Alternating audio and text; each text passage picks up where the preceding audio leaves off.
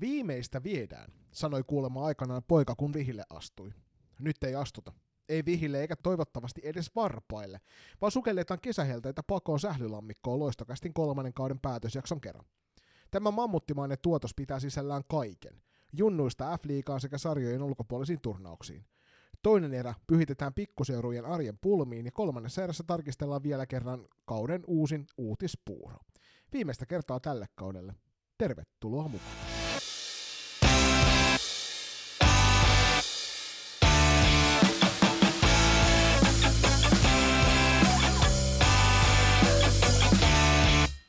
Tervetuloa myös mukaan muunkin puolesta ja hyvä alustus tuossa, kun mainitsit tuon sählylammikon, koska tänään kun oltiin katsomassa, ei vetämässä fysiikkareeneen, niin kyllä siinä olisi tehnyt mieli pulahtaa noita kesän helteet pakoon. Joo, toivottavasti ympäri Suomen maan pääsette nauttimaan nyt tästä Suomen kesästä, koska tätä se tulee olemaan hamaan tulevaisuuteen saakka tästä eteenpäin. Alle 25 lämpötilat tuntuu jo sitten mukavan raikkaan viileiltä. Mm. Täytyy sanoa että tässä kaksi päivää nyt, kun on lahjakkaasti viettänyt kameran takana tuolla ulkoilmassa Lacrossen parissa, niin tämä sisällä istuminen tuntuu kuumottavalta. Joo, ja siis todellisuudessa, kun oltiin, no mennään kuulumisiin ihan just, mutta kun oltiin purjehtimassa, niin just heitettiin läppää siitä, että silloin niin marraskuisina synkkinä iltoina, niin jokainen suomalainen sanoo aina, että lupaan, etten valita helteistä. Sitten aina kuitenkin valitetaan. Tossakin puhuttiin just fysiikkareinessä, niin kyllä tämmöinen varmaan 4-5 litraa tulee kulutettua eri nesteet nyt kesäpäivinä. Joo, kyllä sen huomaa ihan toisella tavalla, siinä on ihan samaa mieltä, että, että tänäänkin oli puolentoista litran villi puutarhan marjat vissy mukana, se on nyt uusi tuttavuuteni, olen kyllä sille villille menettänyt sydämeni, niin tämä, tämä, tämä pieni plugi, jos sieltä halutaan sponssia tarjolla meidän suuntaan, niin ei muuta kuin tähän suuntaan. Voi ottaa yhteyttä palautajat loistakast.com, mutta joo, ehdottomasti niin kuin nesteitä menee kyllä, ja tänään nähtiin, nähtiin kyllä taas Rai, yllättävän raikkaalla jalalla liikkuvia tyttö, tyttösiä tuolla fysiikkatreeneissä, vaikka ilma tosiaan Paavo Nurmi stadionilla oli yli 30 asteista ja siellä ei varmasti mm. helppo ollut muun muassa mäkijuoksuja mm. vetää. Juuri näin, ja vaikka nämä helteet vähän tukali on, niin kyllähän näitä on taas venätty, ja kyllähän kesä on ihmisen parasta aikaa, aikaa että ottakaa kaikki ilo irti tästä, ja mikä hienointa, niin kun tämän jakson kuulette, niin silloin, tai ekat, jotka ku, kuulee ainakin, niin kyseessä on juhannusviikko, ja juhannus on keskikesän juhlaa siellä on selkeästi Junnu Henrikssonin someviidakkoa käyty kahlaamassa, kun osataan mainita, että mikä on ihmisen parasta aikaa. Mutta ihan totta, mennään tyypillisen tapaan tähän ihan jakson alkuun nyt tämän meteorologisen tiedotteen myötä, niin mennään kuulumisiin. Julius, mä tiedän, että sä olit jälleen kerran nauttimassa Aavasta ulapasta, niin mitenkäs purjehdus sujui? Todella hienosti. Meillä oli tänä viikonloppuna meidän sisarlippukunnan eli tyttölippukunnan purjehdukset molemmilla lippukuntiemme koulutusaluksilla, niin mentiin sitten kaverin kanssa meidän naapurin lippukuntaan, lippukunnan veneellä, tämmöisellä Svaanilla, tosi hieno, joku 43 jalkaa, niin mentiin kavereiden kanssa sinne purjehtimaan ja saatiin vajaa satamaa, eli ihan mielettömän hieno keli. Katsotaan, jos mä jossain kohtaa näytän jotain kuviikin reissulta meidän somessa, mutta kaikki purjehtijat ja veneilijät tietää, mitkä Fendorit on, eli veneen leputtajat, niin me laitettiin semmoinen kolmen Fendorin letka veneen perään ja mentiin siihen sitten surffailemaan. Surffailemaan tosi hienolla helteisellä päivällä, kun ei oikein tuullut siinä vaiheessa.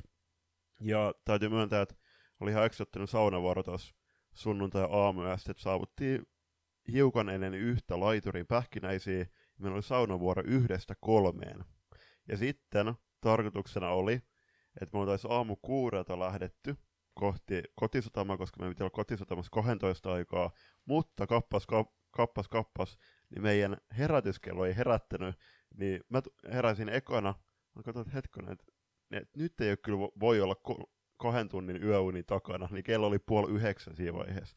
Ei siihen auttanut muu kuin lähteä sitten takaisin ajamaan kotisatama koneen kanssa, ja tänäänkin kun mä tulin fysiikkareeneihin, niin hetken mietin, että jo tänä tänään voisi kyllä skipata, koska mä olin ihan seis.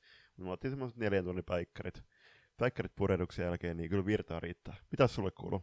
Eipä tässä ihmeempiä. Mulla on sitten taas päinvastoin niin tuppaa menevän aika lailla tietokoneen ääressä nämä kesäpäivät ihan, suht, ihan johtuen tuosta työharjoittelusta, mutta nyt tosiaan pari päivää sai sitten nauttia tuolla Lacrossen ihmeellisestä maailmasta vähän syvemmälti.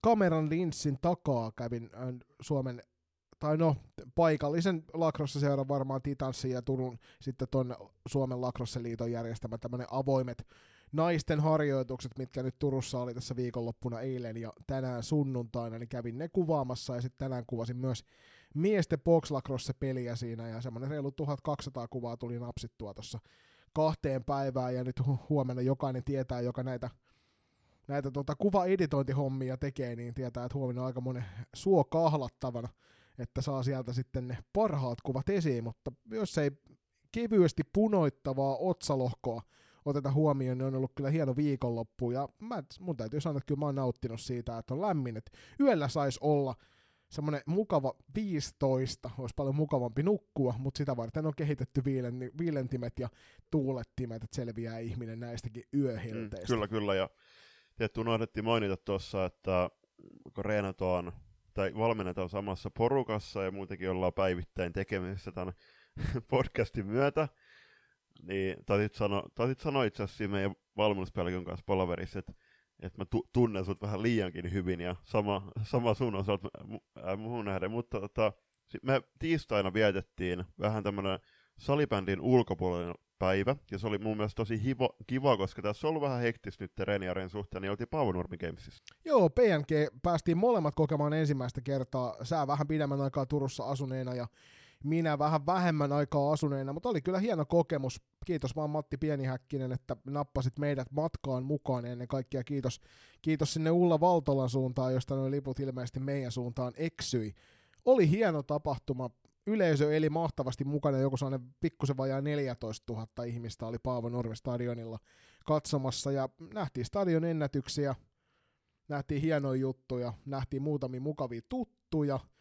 Ja ennen kaikkea nyt ainakin sitten Daniel Stolin tanssahdukset siinä, siinä kiekkoringissä ja hienosti mieleen, koska hän on suuri kotiyleisö suosikki ja kävi siellä sitten morjestamassa myös sukulaisia kentän, kentän laidalla ja siitä tuli semmoinen lämmin ja pörröinen olo ja sitten parhaiten ehkä mieleen jäi stadion kuuluttajan kevyet painetilat, mitkä hän Vilma Murrolle heitti siinä, kun Vilma odotteli siellä juoksulajien ohimenoa ja hän, hän oli hyppäämässä vielä kerran ja kenttäkuuluttaja kuuluttaa siinä ja Vilman kas, kasvot näkyy sillä hetkellä Paavo Nurmen videotaululta, että että seuraavaksi naisten seiväshypyssä odotettavissa maailman kärkitulos. Ja täytyy sanoa, että siinä on kovan luokan paineen sieltä kyky kyllä Vilman murrolla, kun ei tullut kuin kevyt hymy Joo, siis se oli huikea, kun Vilma siinä pyöritteli silmiä. Niin si- tais, se kenttäkuluttaja tässä sanoi, että seuraavaksi nähtänemme uuden maailman kärki, kärkituloksen t- tänä vuonna. Mutta joo, siis oli ihan mielettömän siisti päivä. Et mun mielestä oli hieno nähdä myöskin se, että kuinka yleisö kannatti oikeastaan kaikkia yleisurheilijoita kansallisuudesta riippumatta. Et siellä oli sitten just, okei okay, Daniel Stoll, että hänellä on äh, suomalainen äiti, sitten isoäiti asuu täällä Turussa, ja se oli mun, mun, mielestä, mun mielestä tosi hienoa nähdä, kun hän haasteltiin, haasteltiin sen äh, kil, kisan jälkeen, niin hän puhui ihan täydellistä suomea. Kyllä, ja ennen kaikkea hän puhui Turun murretta, joka oli hienoa kuultava. Ja sitten niinku, itse, mitä jäi tuossa päivässä käteen, niin eko kertaa näin livenä, että ihminen juoksee 100 metriä alle 10 sekunnin. Joo, täytyy sanoa, että se oli kyllä huikea, huikea tapahtuma, ja eka kertaahan Paavo Nurmi Gamesissa tämä myös tapahtui, että siinä suhteessa Julius, meidän kannattaa jatkossakin mm. olla paikan päällä, jos näin pääsee tapahtumaan BNG. Juuri näin, ja sit, että keihäs viskotaan lähemmäs 90 metriä, niin todella hienoa, ja mikä oli kans niinku hieno bongata, että normaalistihan yleisurheilukisoissa se miesten satana on se päätöskilpailu, niin nyt oli naisten 110 aidat. Totta kai kun siellä oli Reetta Hurskesta lähtien suomalaisurheilijoita myöskin taistelemassa kilpailuvoitosta. Niin, eikä näin että Lotta Harala juosi ensimmäistä kertaa alle 13 mm. sekunnin, niinkö se oli. Että oli myöskin hieno tapahtuma, mutta vaikka tämä ei ole ainut asia, missä nyt käsitellään salibändin ulkopuolisia aiheita tänään, niin jätetään tämä PNG-keskustelu tähän kohtaan, koska nyt kun on kuulumiset käyty, niin pureudutaan kiinni tähän isoon pakettiin, mikä me ollaan Julius valmistettu armon kuulijoille, ja lähdetään liikenteeseen juniorisarjoista. Tuossa tovi sitten julkaistiin valtakunnallisten juniorisarjojen lohkojaot, ja nehän oli mielenkiintoisia. Tuossa myöskin päästään kohta yhteen ongelmakohtaan sitten näiden tiimoilta. Mutta jos me lähdetään ensimmäisenä liikenteeseen tuosta T16 valtakunnallisesta sarjasta ja, ja, ja tietysti ennen kaikkea nyt mainittakoon se, että mehän osallistutaan FPC Turkusien kahdella joukkueella, koska pelaajia on niin paljon, että, että tuntuu, että välillä pyöries, pyöriessäkin tönäisee 17 pelaajaa, niin, niin ei voi mitään, pakko lähteä kahdella. Mutta miltä se näyttää T16 valtakunnallinen sarja lohkojakoina? No otetaan vaikka heti alkuun tämä sarjajärjestelmä, eli molemmassa lohkoissa on kahdeksan joukkuetta. Nämä lohkot tullaan pelata, pelaamaan kaksinkertaisena, turnausmuotoisena alkusarjana peliä, joka on 3 kertaa 15 minuuttia juoksevana. Ja kummankin alkulohkon neljä parasta jengiä etenee SM-sarjaan ja sijoita 5 ja 8 joukkueet jatkaa pelejä sitten ykkösdivarissa. Ja lohkojaot, äh, lohko Aassa eräviikingit, FPC Turku Punainen, eli meidän kakkosjoukkue, Hämestars, Nipagos, New Stars, Pirkat, SP Vaasa ja SSR. Mitä huomioit tästä lohkoasta? No isoin huomio nyt varmaan kiinnittyy tohon, että, että viime kauden Suomen mestari T16 SM-sarjassa eli Nipakos Vaasa, Nip, äh, Nipakos Kokkola SP Vaasa yhteisjoukkue on nyt sitten erotettu kahteen osastoon, eli tässä pelaa nyt sekä se SP Vaasa että Nipakos omilla joukkueillaan, ja näin ollen sitten varmaan ehkä osa niistä arvontakoripisteistä tuli menetettyä sitä kautta, mutta ö, muuten niin kiva nähdä, että New Stars on mukana, mukana myöskin tossa, että muutenhan tämä on aika tuttua huttua aikaisemmilta vuosilta, että ketä tuossa mukana on. A, toki voidaan puhua tästä maantieteellisestä sijainnista, mutta se on ehkä, ehkä parempi sen jälkeen, kun me käydään läpi toi B-lohko, jossa pelaa Airisto Salibändi ja Pöytyä urheilijoiden yhteisjoukkue, Classic, FPC Turku Sininen, eli tuo FPC Turun ykkösjoukkue, Kalvolan Keihäs, Northern Stars, Pelikas SP, Tiikerit Tikkurilasta sekä OIF ja PSSn yhteisjoukkue. Ja nyt jos oikein tarkkaan kuuntelit arvon kuulija siellä, niin varmasti huomasit, että toinen näistä lohkoista pitää sisällään paljon enemmän matkapelejä. Julius, kumpi se näistä lohkoista no, on? Kyllä toi lohko A, A, mitä mä tuun todennäköisesti sitten reissaamaan aika paljon ja toivottavasti myöskin Joni saadaan niillä reissuilla mukaan, Ri- riippuen tietysti siitä, että kuinka paljon nuo turnaukset menee päällekkäin, mutta ennen tätä niin okei noston, niin totta kai siis New Starsi hienoa nähdä tuossa uutena joukkueena valtakunnallisessa sarjassa, ja sitten Häme Stars, joka viime vuonna äh, heidän kannalta valitettavasti jatku pelejään siellä ja päätti pelinsä ykkösdivisioonassa, niin Hämestars oli loppujen aika hyvä siinä alkulohkossa, että mä odotan heiltä aika vahvaa alkusarjaa nyt. Ja kyllähän tämä, siis mehän molemmat, molemmat osallistuttiin siihen Jari Kinnusen äh, twiittiin, missä hän sitten t- tässä Salibändiliiton uutisesta twiittasi, mitä mainitaan sitten kolmannessa erässä, mutta onhan tämä nyt vähän hassun näköinen, että eräviikingit pääkaupunkiseudun neljästä joukkueesta ainoana joutuu reissamaan tätä Pohjanmaan lohkoa. Joo, siis täällä olisi varmasti, jos unohdetaan nyt tosiaan ne viime kauden sijoitukset ja siitä, siitä saatavat jo, jonkinnäköiset arvontakoripisteet, niin tänne olisi voinut varmasti järjestää järkevämminkin niin, että nuo matkat olisi ollut jä, järjellisemmät, koska nyt siellä tosiaan Nipakos, SP Vaasa ja SSRA ö, ovat, ovat tuolta niin kuin lähimaastosta ylempää.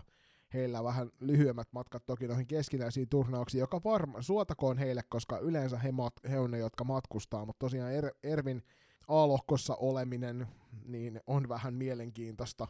Mutta toisaalta ketäpä siihen sitten olisi siirtänyt, että tuosta olisi saatu maantieteellisesti järkevämpi, olisiko ollut parempi sitten SP Vaasan, Nipakoksen ja, ja, ja SSRn kannaltahan tuo on se järkevämpi mm. ratkaisu. Muille tämä ei välttämättä ole se, koska toi tarkoittaa nyt sitä, että sun pitää sitten seikkailla useampi kerta tonne joko joko ihan Ouluun asti tai sitten pikkusen lähemmäs. Niin, niin ja jos miettii, että jos tästä olisi ottanut vaikka, no toki BCn joukkueet eivät voi olla samassa lohkossa, mutta jos olisi ottanut Hämeen Starsin ja Pirkkojen seuraksi heittänyt vaikka New Starsin ja BCn pois, niin sitten olisi voinut laittaa sitten klassikin ja Kalvolan keihään, niin olisi ollut kaikki samat alueet sitten. Se on kyllä näin. Mutta jos näistä on jotain motkotettavaa, niin se kannattaa ne motkottaa johonkin muuhun suuntaan kuin meidän suuntaan. Me ei voida asioille mitään tehdä ja tässä vaiheessa, kun ne on julkaistu, niin niihin ei enää kosketa. Mennään vilkaisemaan selväksi tuota T18-sarjaa, ja T18han tälle vuodelle ö, on hyvin tyypillisen tapaan niin, että et ilmoittanut suoraan SM-sarjaa mukaan, ja sieltä sitten kahdeksan parasta pelaavat sitä ylempää loppu- jatkosarjaa, ja Julius tällä kertaa ne loput seitsemän, ne loput kuusi joukkuetta pelaavat alempaa jatkosarjaa. Huomasitko tämän? tämän tuolla maininnoissa. Tämähän oli se, mistä me viime kaudella muun muassa ihmeteltiin, että minkä takia sitä, se piti nimetä vaan jatkosarjaksi. Nyt se lukee siellä alempana jatkosarjana, joka kuitenkin on selkeä niin kuin vastapari tälle ylemmälle jatkosarjalle. Joo, huomasin kyllä tämän vivahde-eron viime kauteen verrattuna ja itsekseni vähän hymähdin ja hymyilin, koska no, mun mielestä se, että selkeästi, että jos on ylempi jatkosarja, niin eihän sen vastapuoli ole jatkosarja, vaan se on selkeästi alempi jatkosarja. Ja, siinä voi... ja toinen positiivinen muutos, mikä mm. tässä on se, että nyt SM-sarja 9, niin sellaista ei ole, kun sulla on SM-sarjassa kahdeksan joukkuetta, joka tarkoittaa sitä, että kun kenenkään ei tarvitse jäädä rankosarjan jälkeen kesälomille SM-sarjan tai tuolta ylemmän jatkosarjan puolelta. Mm. Joo, ja se on erittäin, erittäin hieno uudistus ja var, varsin tarpeellinen. Mutta katsotaan nyt jouk- lohkojakoja, ja lohko Aassa pelaa Classic, FPC Turku, Nipakos SP Vaasan yhteisjoukko, eli päättyneen kauden T16 Suomen mestari, Pirkkalan Pirkat, SPS Virmo, Seinämän peliveljet sekä salipeliseura Rankat Ankat. Mielenkiintoiseksi tässä tekee sen, että toi ensin mainittu kolmikkohan oli tämä mitalikolmikko T16 SM-sarjasta, josta näitä 07 tällä kaudella tuolla T18-sarjassa paljon sitten pelailee. Toki tiedossa on muun muassa se, että esimerkiksi FPC Turun joukkueessa niin niitä seiskoja ei ihan yhtä paljon ole kuin monilla muilla oli. Eli oli aika voimakkaasti kasipainotteinen joukkue tuo meidän viime kauden rosteri. Muuten tosta ei oikein erikoisempia. Me tiedetään, tuossa nyt kuultiin vähän kokoonpano juttuja Nipakos SP Vaasan suunnilta. Käydään niitä sitten siinä vaiheessa, kun mennään tuolla syksymällä noihin noihin, noihin ennakointeihin, niin käydään siellä tarkemmin läpi sitten, että mitä tuo tarkoittaa Nipakos SP Vaasan ensi kauden joukkueelle. Joo, siellä on aika muista liikehdintää tapahtunut, ja toki se on ihan luonnollista, kun ottaen huomioon just, että missä iässä pelaajat, pelaajat tällä hetkellä elelee, mutta ne on pienen noston SPS Virmo, heitä ei näy nytten tuolla T16 valtakunnallisessa sarjassa, joka on totta kai valitettava, koska Virmohan on viime vuosina totuttu näkemään kaikissa junnu- ja valtakunnallisessa sarjassa. Joo, ja siellä itse asiassa tiedetään se, että Virmon tässä T18-joukkuessa niin pelaa todella paljon noita pelureita, jotka olisivat T16-ikäisiä, mutta koska Virmolla ei pelaajisto riitä siihen, että siellä valtakunnallisen sarjan joukkuetta ensi kaudella T16 saadaan aikaan, niin näin ollen kaikki nuo pelaajat ovat mukana tässä Virmon T18. B-lohko puolella niin Erä Vikingit, FP Factor, Häme Stars, Northern Stars, Pelikas SP, SP Pro ja Vihni Salisusien y- yhteisjoukkue sekä Tikkurilan Tigereiden ja Keravan Blackbirdsin y- yhteisjoukkue. Tässä taas kerran niin toisessa lohkossa näkyy yhteisjoukkueita, kuten T16kin. Iso, iso hatunnostoa siitä, että Tigerit osallistuu peräti nyt ainakin T16 ja T18, ja se on kyllä hieno asia. Siitähän toki kuultiin jo viitteet aikaisemmin, kun, kun sieltä herra oli meillä tuossa haastattelussa. Joo, taas taas, pien, taas nostona mainitsisin Norten Starsi, johon huhujen mukaan oli siirtymässä pelaajia jonkin verran tuolta yhteistyöseura eräviikingeistä. Katsotaan, mitä toi siirtoikkuna loppujen lopuksi sitten näyttääkään, ää, kun kaudet, kaudet elokuussa lähtee käyntiin. Mutta onhan tuossa, no Factor, äh, sanoisin, että heille on luvassa kyllä huomattavasti helpompi kausi viime kauteen verrattuna, koska siellä viime kauden joukkue muodostui aika lailla 06 ringistä, toki oli nuorempiikin, mutta nyt he on taas vuoden vanhempi. Mm, joo, ja tällä kertaa varmasti niin tavoitteena on vain ja ainoastaan sitten se ylemmän jatkosarjan paikkaista kautta sitten taas mitallipelit myöhemmin. Mutta tosiaan mainittakoon tässä nyt vielä ennen kuin mennään tuohon T21-sarjaan se, että normaalin loistokäs tapaa, niin teemme tuossa syksyllä sitten näistä sarjoista myöskin ennakointia, eli älkää tässä vaiheessa odottako meiltä sen suurempaa ihmettelyä näiden joukkueiden perusteella mennäänkö sitten eteenpäin T21? Sinne siis, ja T21 äh, sarjajärjestelmä on, että tässä on, no, A-lohkos pelaa kuusi joukkuetta, B-lohkos kahdeksan joukkuetta, eli alkusarjassa. Ja sarjakierrokset pelataan yksikertainen alkusarja yksittäisenä otteluna. Peliaika 3 kertaa 20 minuuttia, tehokas peliaikaa.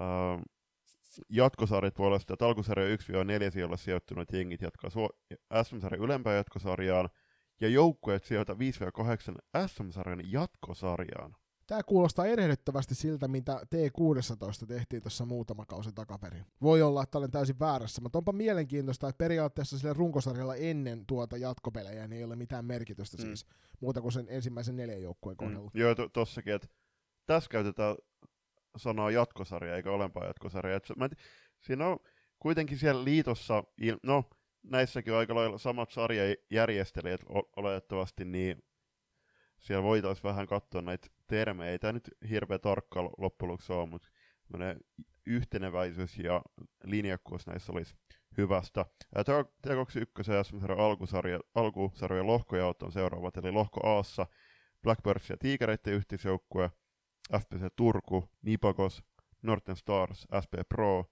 SPS Virma sekä SSR. Nyt täytyy sanoa isoa hatunnostoa tuonne Tigereiden suuntaan jokaisessa valtakunnallisessa sarjassa joukkue tälle kaudelle, ja se on kyllä hienoa, hienoa luettavaa. Toki tämä pätee nyt moneen muuhunkin, mutta nostellaan esille silloin, kun on joukkueita, jotka eivät tavallisesti näin, näin ole saaneet tapahtumaan, niin se on hienoa, että nyt, nyt meillä on Tigerit ja toki Keravan Blackbirds myöskin sit yhteisjoukkueessa niin kahdessa eri sarjassa. B-lohko puolelta löytyy Classic, Eräviikingit, Häme Stars, KV, O2 Jyväskylä, Pelikas SP, PSS sekä Kuopion Velhot, joka on todella positiivinen ja iloinen yllätys täällä.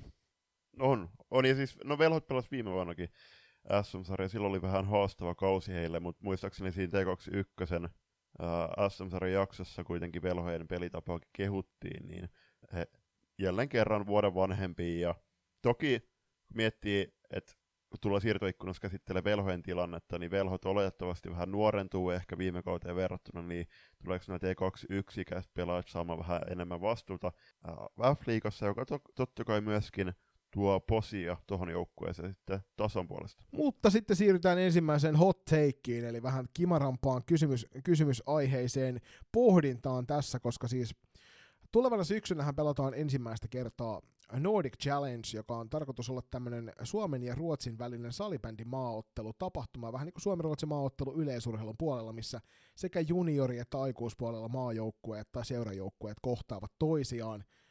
Ja tämähän on siis, Nordic Challenge on toki itsenäinen organisaatio siellä taustalla, joka tätä järjestää, mutta siellä isolla lukee sivuilla, että yhteistyössä Salibändiliiton kanssa. Ja meillä heräsi tuossa pelko niin sanotusti takalistossa muutama viikko takaperin, kun kuulimme, että toimisto seinälle oli ilmestynyt meillä Armaalla Sport Gardenilla semmoinen il- ilmestys, että T16 SM-sarja alkaa ö, syyskuun ensimmäisenä viikonloppuna. Ja tietysti kun olimme jo ilmoittautuneet Nordic Challengeen, niin oli silleen, ö, anteeksi, että mitä? Ja sitten tämä meni vielä ja varmistui, kun tuossa julkaistiin noin starttipäivät näille sarjoille – ja sehän aiheutti kohtalaisen suuren älämölön, johon me olimme myöskin aika suurena syypäänä. Loistokästin kanssa nostimme siitä kohtalaisen suuren myrskyn, sen mitä nyt voimme yhde, niin kuin kahdestaan tehdä tämän asian eteen. Ja tämä tilanne kuitenkin loppujen lopuksi saatiin korjaantumaan siihen suuntaan, missä sen piti alun perinkin olla, eli niin, että tuo karsintatur, karsintasarjat ja tuo Nordic Challenge eivät päällekkäin osu. Mutta Facebookissa tähän loistokästin ansiokkaasti julkaisemaan tiedotteeseen asiasta, tai nyt tiedote ja tiedote, ehkä enemmän mielipidekirjoitus tässä tapauksessa, niin kävi sitten Vehniäisen Ari vastaamassa seuraavanlaisen sanan kääntein. Nordic Challengein ajankohdalta junioreiden valtakunnallisten sarjojen turnauksia tai otteluita on siirretty pois. Tämän myötä toivotaan mahdollisimman monen joukkueen osallistuvan Nordic Challenge-turnaukseen. Kun sarjoja siirrettiin seurauksena, tulee kuitenkin olemaan se, että vierekkäisten ikäluokkien porrastukset eivät onnistu suunnitellusti käytettävissä olevien pelipäivien vähenemisen vuoksi.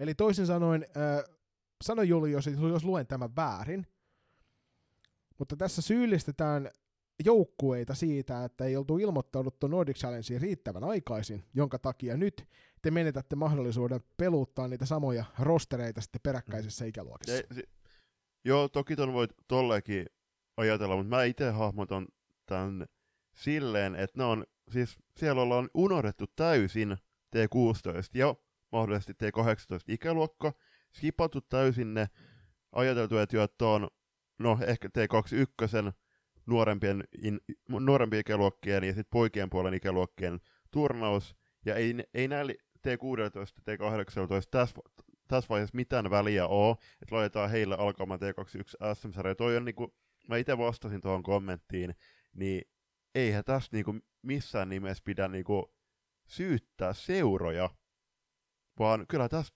ehdottomasti siellä liiton suunnalla, niin pitää nyt nostaa käsipysty virhemerkiksi, koska selkeästi nyt on unohdettu täysin T16 T18 ikäluokkien olemassa, olemassaolo tämän turnauksen osalta, koska nyt, niin kuin ollaan monta kertaa puhuttu, niin maajoukkuettiin tapahtumat on jostain syystä aina Stuvrettakapin kanssa saman aikaan, niin ei ole olemassa hirveästi mahdollisuuksia kauden aikana pelata länsinaapurin vastaan, koska kyllä mä ainakin haluan, että meidän joukkue pystyisi pelaamaan ja ot- ottamaan mittaa Ruottin vastaavan ikäluokan joukkueesta, koska kyllä me nyt tiedetään, että Ruotti on tällä hetkellä selkeä suvereeni hallitsija salibändissä. Joo, siis ehdottoman samaa mieltä. Mulla mul tuli myöskin ensimmäisenä ajatuksena silloin se, että onkohan siellä nyt joku unohtanut, että tuona viikonloppuna Nordic Challenge pelataan. Et pitää kuitenkin muistaa se, että tätä on nostettu sekä turnauksen järjestävän organisaation osalta, että myös Salibändiliiton osalta mm. esille silloin, kun tämä lanseerattiin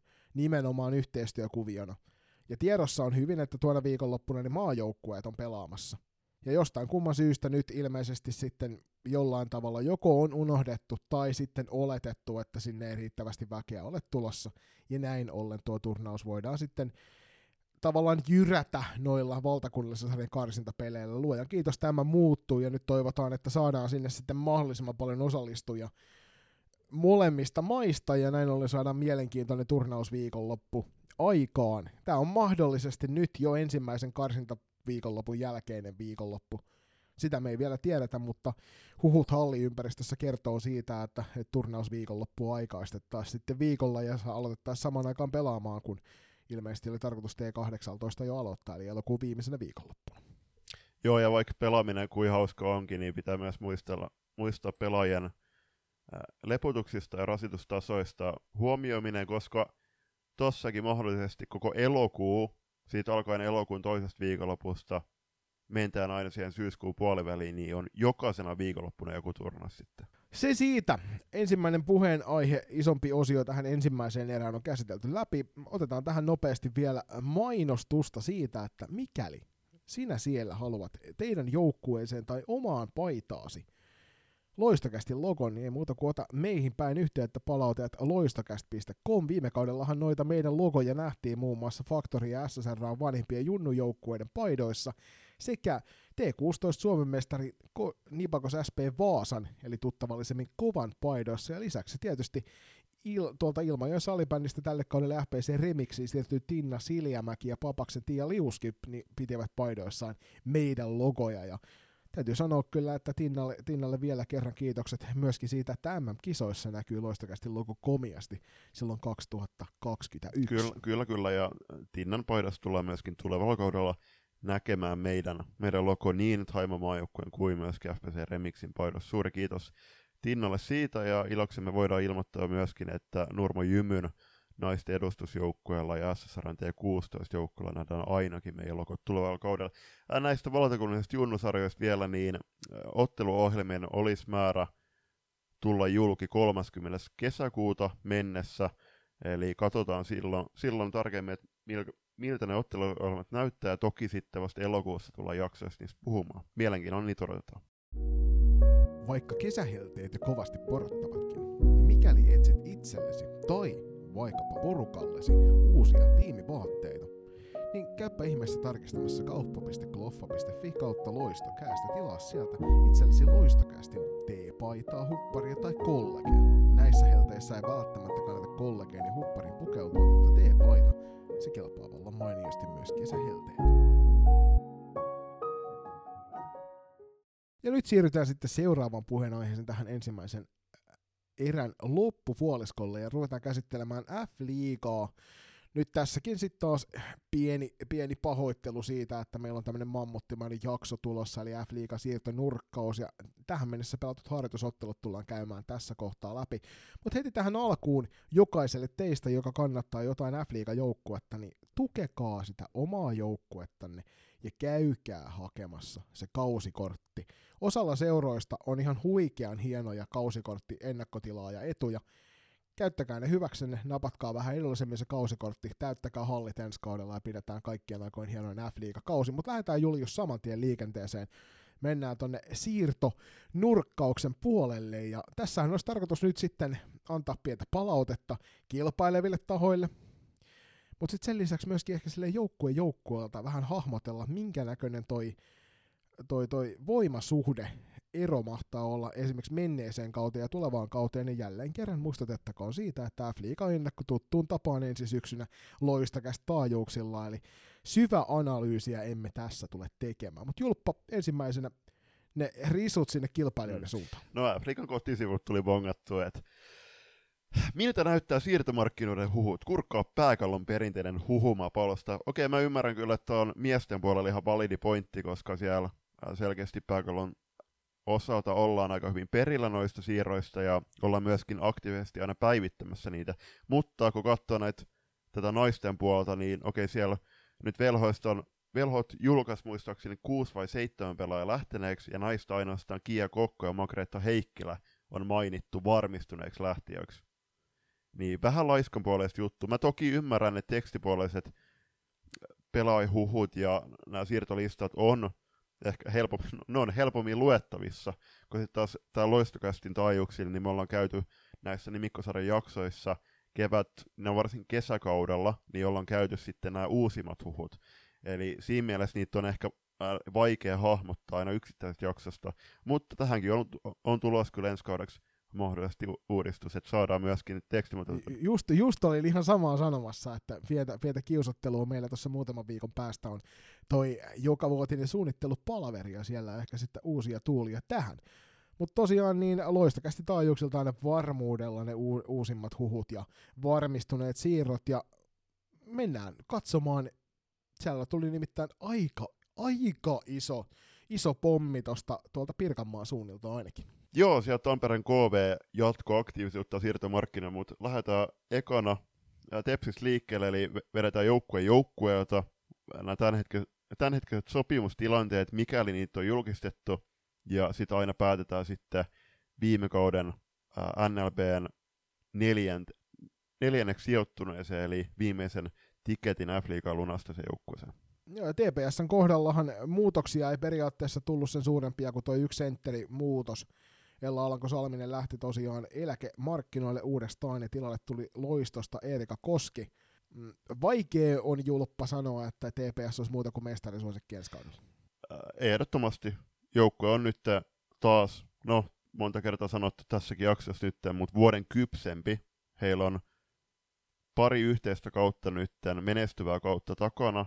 Ei ole hirveästi kuitenkaan äh, lukuottamatta sitä Champions Cupin finaalitappiota hirveästi vastoinkäymisiä tullut, niin sikäli odotan odottavaisena nyt tulevaa syksyä, koska tiedetään varsinkin, että paikalliskilpailijan loisto on vahvistunut, niin minkälaisina Turun derbyt tulee ja kuka tulee olemaan se joukko, joka Tepsi mahdollisesti kaataa ensimmäisenä tällä kaudella, ja mitä se tappio tulisi sitten tuomaan Tepsille. Mutta ehdottomasti summa summarum Tepsi on ta- jälleen kerran suuri mestarisuosikki. No seuraavana viime kauden kakkoseksi ottanut klassik, joka on saanut aika paljon, no sanotaan, että ei paljoa niinkään ehkä tulijoita. Isoina lähtiöinä tietysti Alisa Pölläsen lopettamispäätös, joka tulee kyllä varmasti joukkueeseen vaikuttamaan henkisellä tasolla jonkun verran enemmänkin kuin ehkä kentän puolella.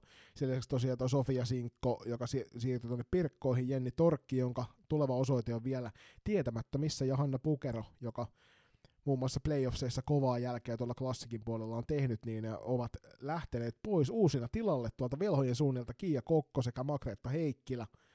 Ja omista junioreista nostetaan Liisa Kaihua ja Janina Rinne, ja nyt mikäli olet seurannut F-liigaa tai juniorisalibändiä, niin tiedät, että tämä nelikko ei ihan mitään turhia pelureita ole. Ei, että Heikkilä taisi olla velhojen sisäisessä pistepörssissä toisena Lotta Lindin jälkeen, että on, on siis erinomaiset siirrot ja no, varmasti, no oletettavasti opiskelukuviot kautta siviilielämän muut jutut on vieneet tämän kaksikon Tampereelle, mutta kyllähän nyt, kun miettii tuota klassikin rosteria, niin kyllä sit peliajassa pitää taistella huomattavasti hanakammin kuin velhois viime kaudella. Joo, siellä ei tule mitään, mitään valmiina lautaselle, että tuossa kyllä joutuu tekemään töitä, että mahtuu edes sinne kolmos, kolmos kentällisen, kuten nähtiin muun muassa Jenni Torkin kohdalla viime kaudella, että vaikka kovasta pelaajasta onkin kyse, niin Classic tätä myötä, niin sanotaan näin, että paranee ehkä piirun verran viime kaudesta, tasaisuudessa ainakin, koska isoja menetyksiä Alisa Pölläsen lisäksi ei ole semmosia niin siitä ydinrosterista.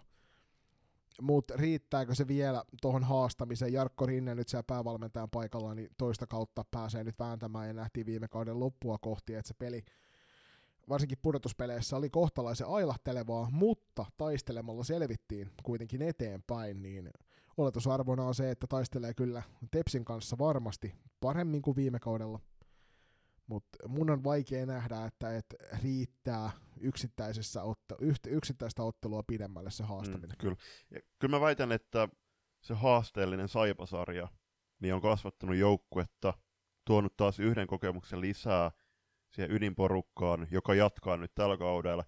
Ja kyllä Classic on näillä näkymin toinen niistä suurimmista, suurimmista haasteista Epsille tulevalla kaudella. Sitten mennään eteenpäin tänne Porvoon suunnilleen, jolle viime kaudella noin bronssimitalit pujotettiin kaulaan. Ja PSS on tällä kaudella nyt, tälle tulevalle kaudelle nyt niitä suurimpia menettäjiä siirtomarkkinoilla. Aika monta kovan luokan vastuunkantajaa viime kauden rosterista, menneiden kausien rosterista lähti, lähti muille maille. Isoimpina nyt tietysti Inka Lampinen, Annika Hautojärvi ja Milja-Maria Saarikoski.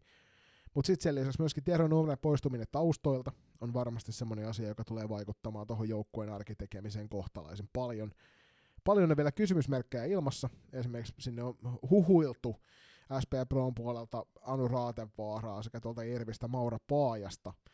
Muitakin lähtiöitä on huhuiltu, mutta varmoja lähtiöitä ei ole tuon enempää kuin mitä tuossa mainitsin, plus muutama sen päälle – tällä hetkellä tilanne Porvon suunnilla on vielä aika ilmassa, mutta sanotaan näin, että kyllähän tuo joukkue selkeästi ottaa stepin taaksepäin. Ottaa, ottaa ja ähm, Saarikosken siirros sen verran, että meillähän tuossa syyskaudella laitettiin huhu tulemaan, että kun Mili oli siellä Meksikossa vaihdossa, niin sa- olisi saattanut hyvinkin olla niin, että hän olisi jo kevätkaudeksi siirtynyt jokereiden riveihin. Eli tätä osattiin odottaa, mutta ky- kyllä toi nyt on kuvaavaa taas, että mitä Milja, onko Milja 98 vai 99 syntynyt nuori nainen, niin hänellä on äh, värisuora Pessiriveistä.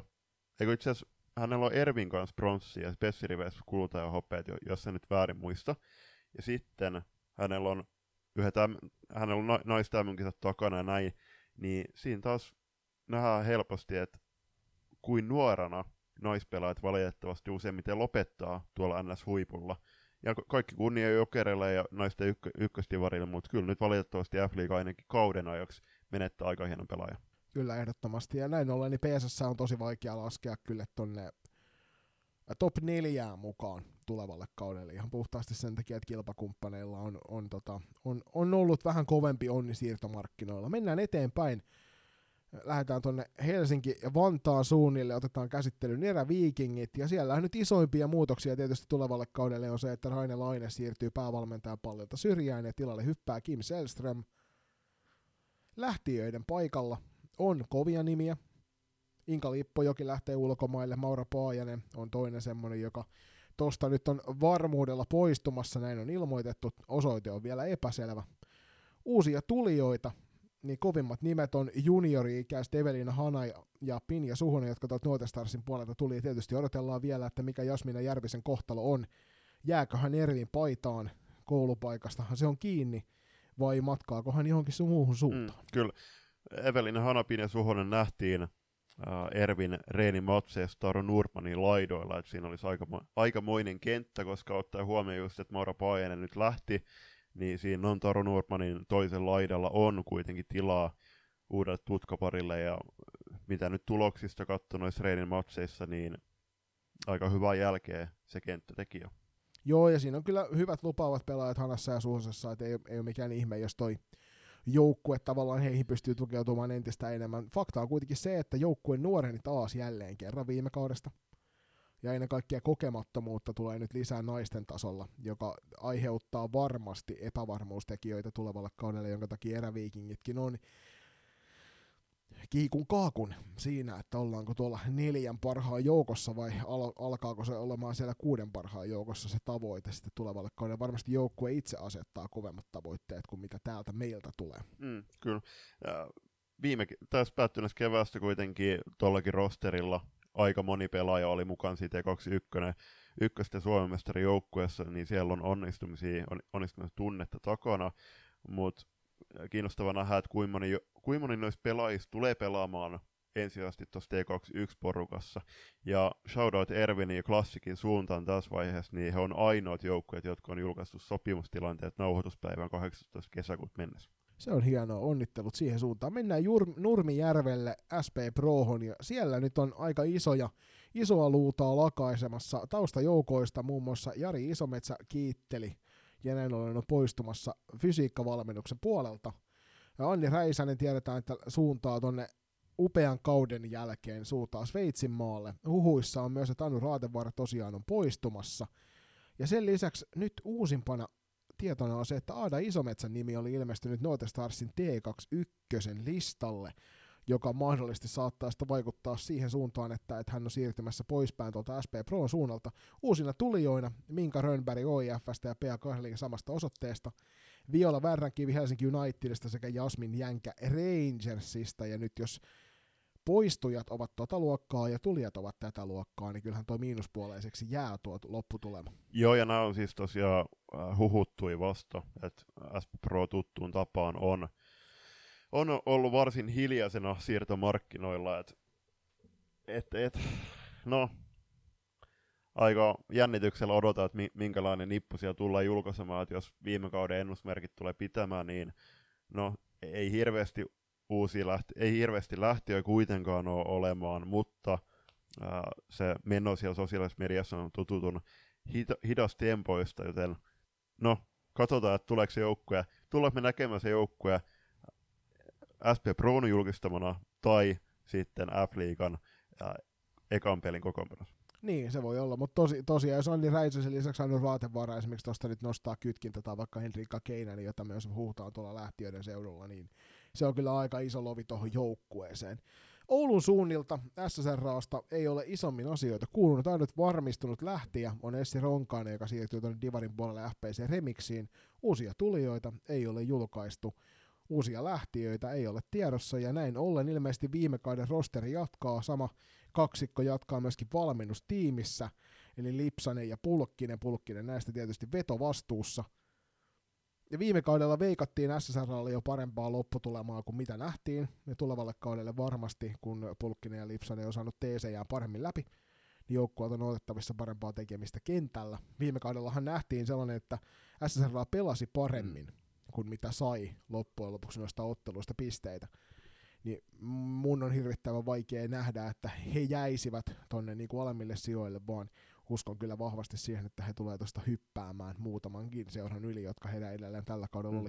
Paljon jatkosoppareja julkaistu ja merkittävimpänä mainitsen Salla Suomella jatkosopimukset. Hienoa, hienoa, että saatiin hänet viime kaudeksi takaisin liikaympyröihin ja loistavat, loistavat elämäntilanne sallii nyt sen, että pystyy pelaamaan liikaa myöskin kovalla, kovalla tasolla. Ää, valitettavasti nyt kesäkaudella nämä viime kauden F-liiga tai NLA-joukkueet ei ole hirveästi pelannut näitä NLP-joukkueet vastaan. Siellä muun muassa äh, Kuopiossa oli se kolmen viime kauden NLP-joukkueen taistot, niin ei ole päässyt hirveästi vertailemaan. Toki Reini ottaa huomi- huomioon niin joukkueiden tasoeroja, mikä, mikä on tällä hetkellä SSRn pelikunta. Se on ihan totta. Tänään nähtiin nauhoituspäivänä ehkä ensimmäinen tämmöinen isompi koitos kuin Loisto, joka tuossa seuraavaksi käsittelyyn otetaan kohtasi. OIF ja ottelu oli aika selvää päässä, ihan 14-4 lukemilla, mutta käydään niitäkin tuossa myöhemmin läpi. FPC Loisto on tämän, tämän menneen kevään suurin voittaja siirtomarkkinoilla. Sisäänpäin tuli naistenkin maajoukkueesta tutuksi tullut Tulla Valtola Kais Muurasta – Nystarsin puolelta tuota Divarista siirtyvä Klintta Martin ja Kaava tu, Tuuli ja Lahti, joka palaa myöskin kasvattajaseurassa Sveitsin maalta, samoin kuin Laura Pakarinen. Eeva-Maria Heininen tekee myöskin paluun joukkueeseen. Taustajoukoissa isoin muutos on, että Jouni Savonen maalivahtivalmentajan puolelta hyppäsi tonne Kyrön palloseuraan. Terveisiä vaan sinne FC Kypsille. Ja tilalle tuli Christian Del Castillo, joka on itse asiassa FPC Turun legendoja maalivahtipuolella, oli pitkän linjan miesten joukkueen maalivahti siellä, ja nyt Christian nappaa sitten tuon maalivahtivalmentajan homman itselleen. Poistuneissa sitten taas puolestaan pitkäaikainen loistoveskari Minni ja Heininen lähtee SPS-firma Akatemiaan, Viime kaudeksi loistoon siirtynyt Jessica Luostarinen palailee sinne kotikonnuille Virmo Akatemiaan myöskin. Sitten Elinda Hermansson poistuu varmuudella, Siiri Oksanen poistuu varmuudella, Erika Koski tosiaan lähti sinne Tepsin puolelle ja Joni Koskimäki tuolta taustoista fysiikkahuollosta, joka itse asiassa viime kaudella vaikutti jo TPSssä, ainakin miesten puolella, niin on, tota, on siellä sitten ehkä tulevallakin kaudella, niin poistuu tuolta taustajoukoista, mutta eihän tässä, tässä niin kuin ole mitään kysettäkään, etteikö loisto olisi vahvistunut suuresti menneestä kaudesta. Ja ainut kysymysmerkki loiston ympärillä on se, että miten käy jatkaako ne ja keihäs vai tuleeko tauon paikka? Joo, no Sirioksenhan on ilmeisesti, ilmeisesti ne on parhaimpia kavereita, toisaalta ei yllättäisi, jos, jos tota, seuraisi kavereisen jalanjälkeen pitäisi pienen breikin nyt ehkä pääsarja salibändissä, koska neakin on valitettavasti loukkaantuneet vaivanneet, mutta kuten ollaan Mikkenkin ulkopuolella ja nauhoituksissa puhu, puhuttu, niin onhan ne parhaimmillaan ihan loistava pelaaja liikatasolle.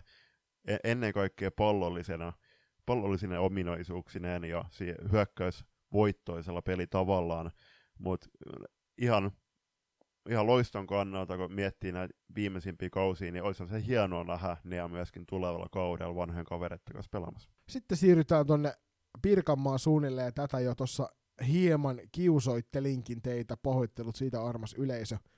Mutta KV suunnilla on tapahtunut aika isosti tällä kaudella, ja me ajateltiin tietysti, että kun Mia Vallenius äh, Siriuksesta ja Tuuli Aho Torengruppenista siirtyivät KV-paitaan, että tähän se varmasti sitten jäi paluu muuttajat takaisin kasvatti seuraansa, mutta sen päälle nyt No jätetään toi pommi viimeiseksi. Tanja Parviainen klassikin T18 siirtyy tuohon KV-edustusjoukkueeseen. Senni Hietanen siirtyy myöskin myöskin tuohon joukkueeseen. Ja Julius, anna sinulle kunnian tämän pommin tiputtaa. Kiitos.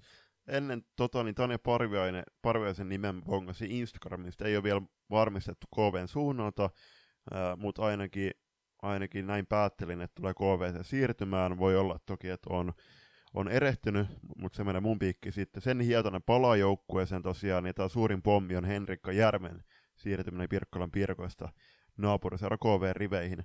Ja huomioon otettava tässä on se, että Järven tutkapari Pini Myllymäki ainakin näin näkymin jatkaa siellä Pirkkolan Pirkoissa noista divarissa. Joo, ja Järven kohdalla on tätä huhuttu jo pidemmän tovin, että missä vaiheessa hän ottaa se stepi ja siirtyy noihin kahteen muuhun kilpailijaan. Nyt varsinkin kun Pirkkalan Pirkat sitten koki karvaan pettymyksen, eivätkä varmistaneet tota F-liiga-paikkaansa, vaan jatkavat ensi kaudella Divarin puolella, niin Henrikalle tavallaan selkeä jatkumo sille, mitä hän on saanut aikaan tähän mennessä, että hän oli tuolla NLBssä parhaimmillaan täysin pysäyttämätön ja ennen kaikkea tutkaparinsa kanssa, niin tota, mielenkiinnolla odottelen, että mitä toi KV-tekeminen näyttää sitten hänen kohdallaan ensi kaudella, ja täytyy sanoa, että KV yllätti viime kauden loppusuoralla sillä, mitä kaikkia siellä saatiin aikaan. Valmennus oli selkeästi saanut iskostettua siihen sitä pelitapaa ensi kaudella. Nupi Nieminen hyppää vielä tuohon remmiin ja näin ollen siellä on sitten kokenut, kokenut valmentaja Kettu penkin takana hyvinä adjetantteineen ja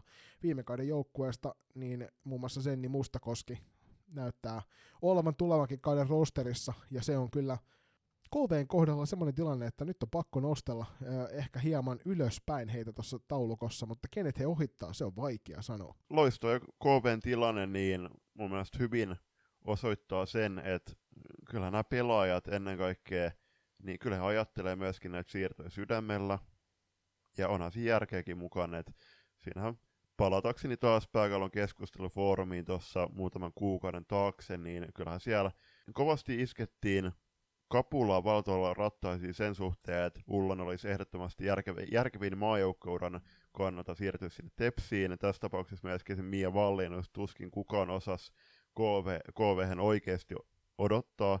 Mutta kyllähän nämä kaksi pelaajaa, var, varsinkin t- nämä kaksi pelaajaa, jotka tulee kamppailemaan kynsiä hampain tuossa Singapore paikasta, niin eiköhän he itse ole tilanteet osannut lukea oikein ja tehneet oikean päätöksen heidän kannaltaan ja odotan innolla näiden pelaajien syyskautta. Joo, KVlle kyllä positiivisia askelmerkkejä parempaan suuntaan. Sitten siirrytään tuonne Lappeenrannan suunnille. Saimaan pallo on viettänyt hiljaiselua joka ikisellä ympäristöllä. Mistään ei ole kuulunut minkäänlaisia tietoja siitä, että ketä sinne mahdollisesti olisi siirtymässä, ja se on kyllä harmittavaista näin niin kuin sählyjournalistin puolesta. Niin, siis muistutuksena, niin me ei niitä lähteitä paljasteta, mutta ehkä tämä nyt omalta osaltaan kertoo taas sitä kieltä, että kun Lappeenranta on siellä jumalattoman kaukana Etelä-Karjalan mailla, että eihän sinne hirveästi uusia pelaajia siirry muuten kuin opiskelijoiden töiden suhteen, ja kun tiedetään kuitenkin, että tietyt koulutusalat on kuitenkin näillä isoilla paikkakunnilla vaan, niin ei sinne noin vaan siirrytä. Se pitää ihan paikkansa, ikävä kyllä Saipan kohdalla, niin tuossa tosiaan öö, viime kauden rosteri, jolla toi vietiin kolmatta kertaa putkeen toi NLB, niin ei ole kyllä semmoinen rosteri, jolla NLAn puolella tai nyt jatkossa pelkän F-liigan puolella tuo kunniakukko ainakaan hirvittävän komiasti laula.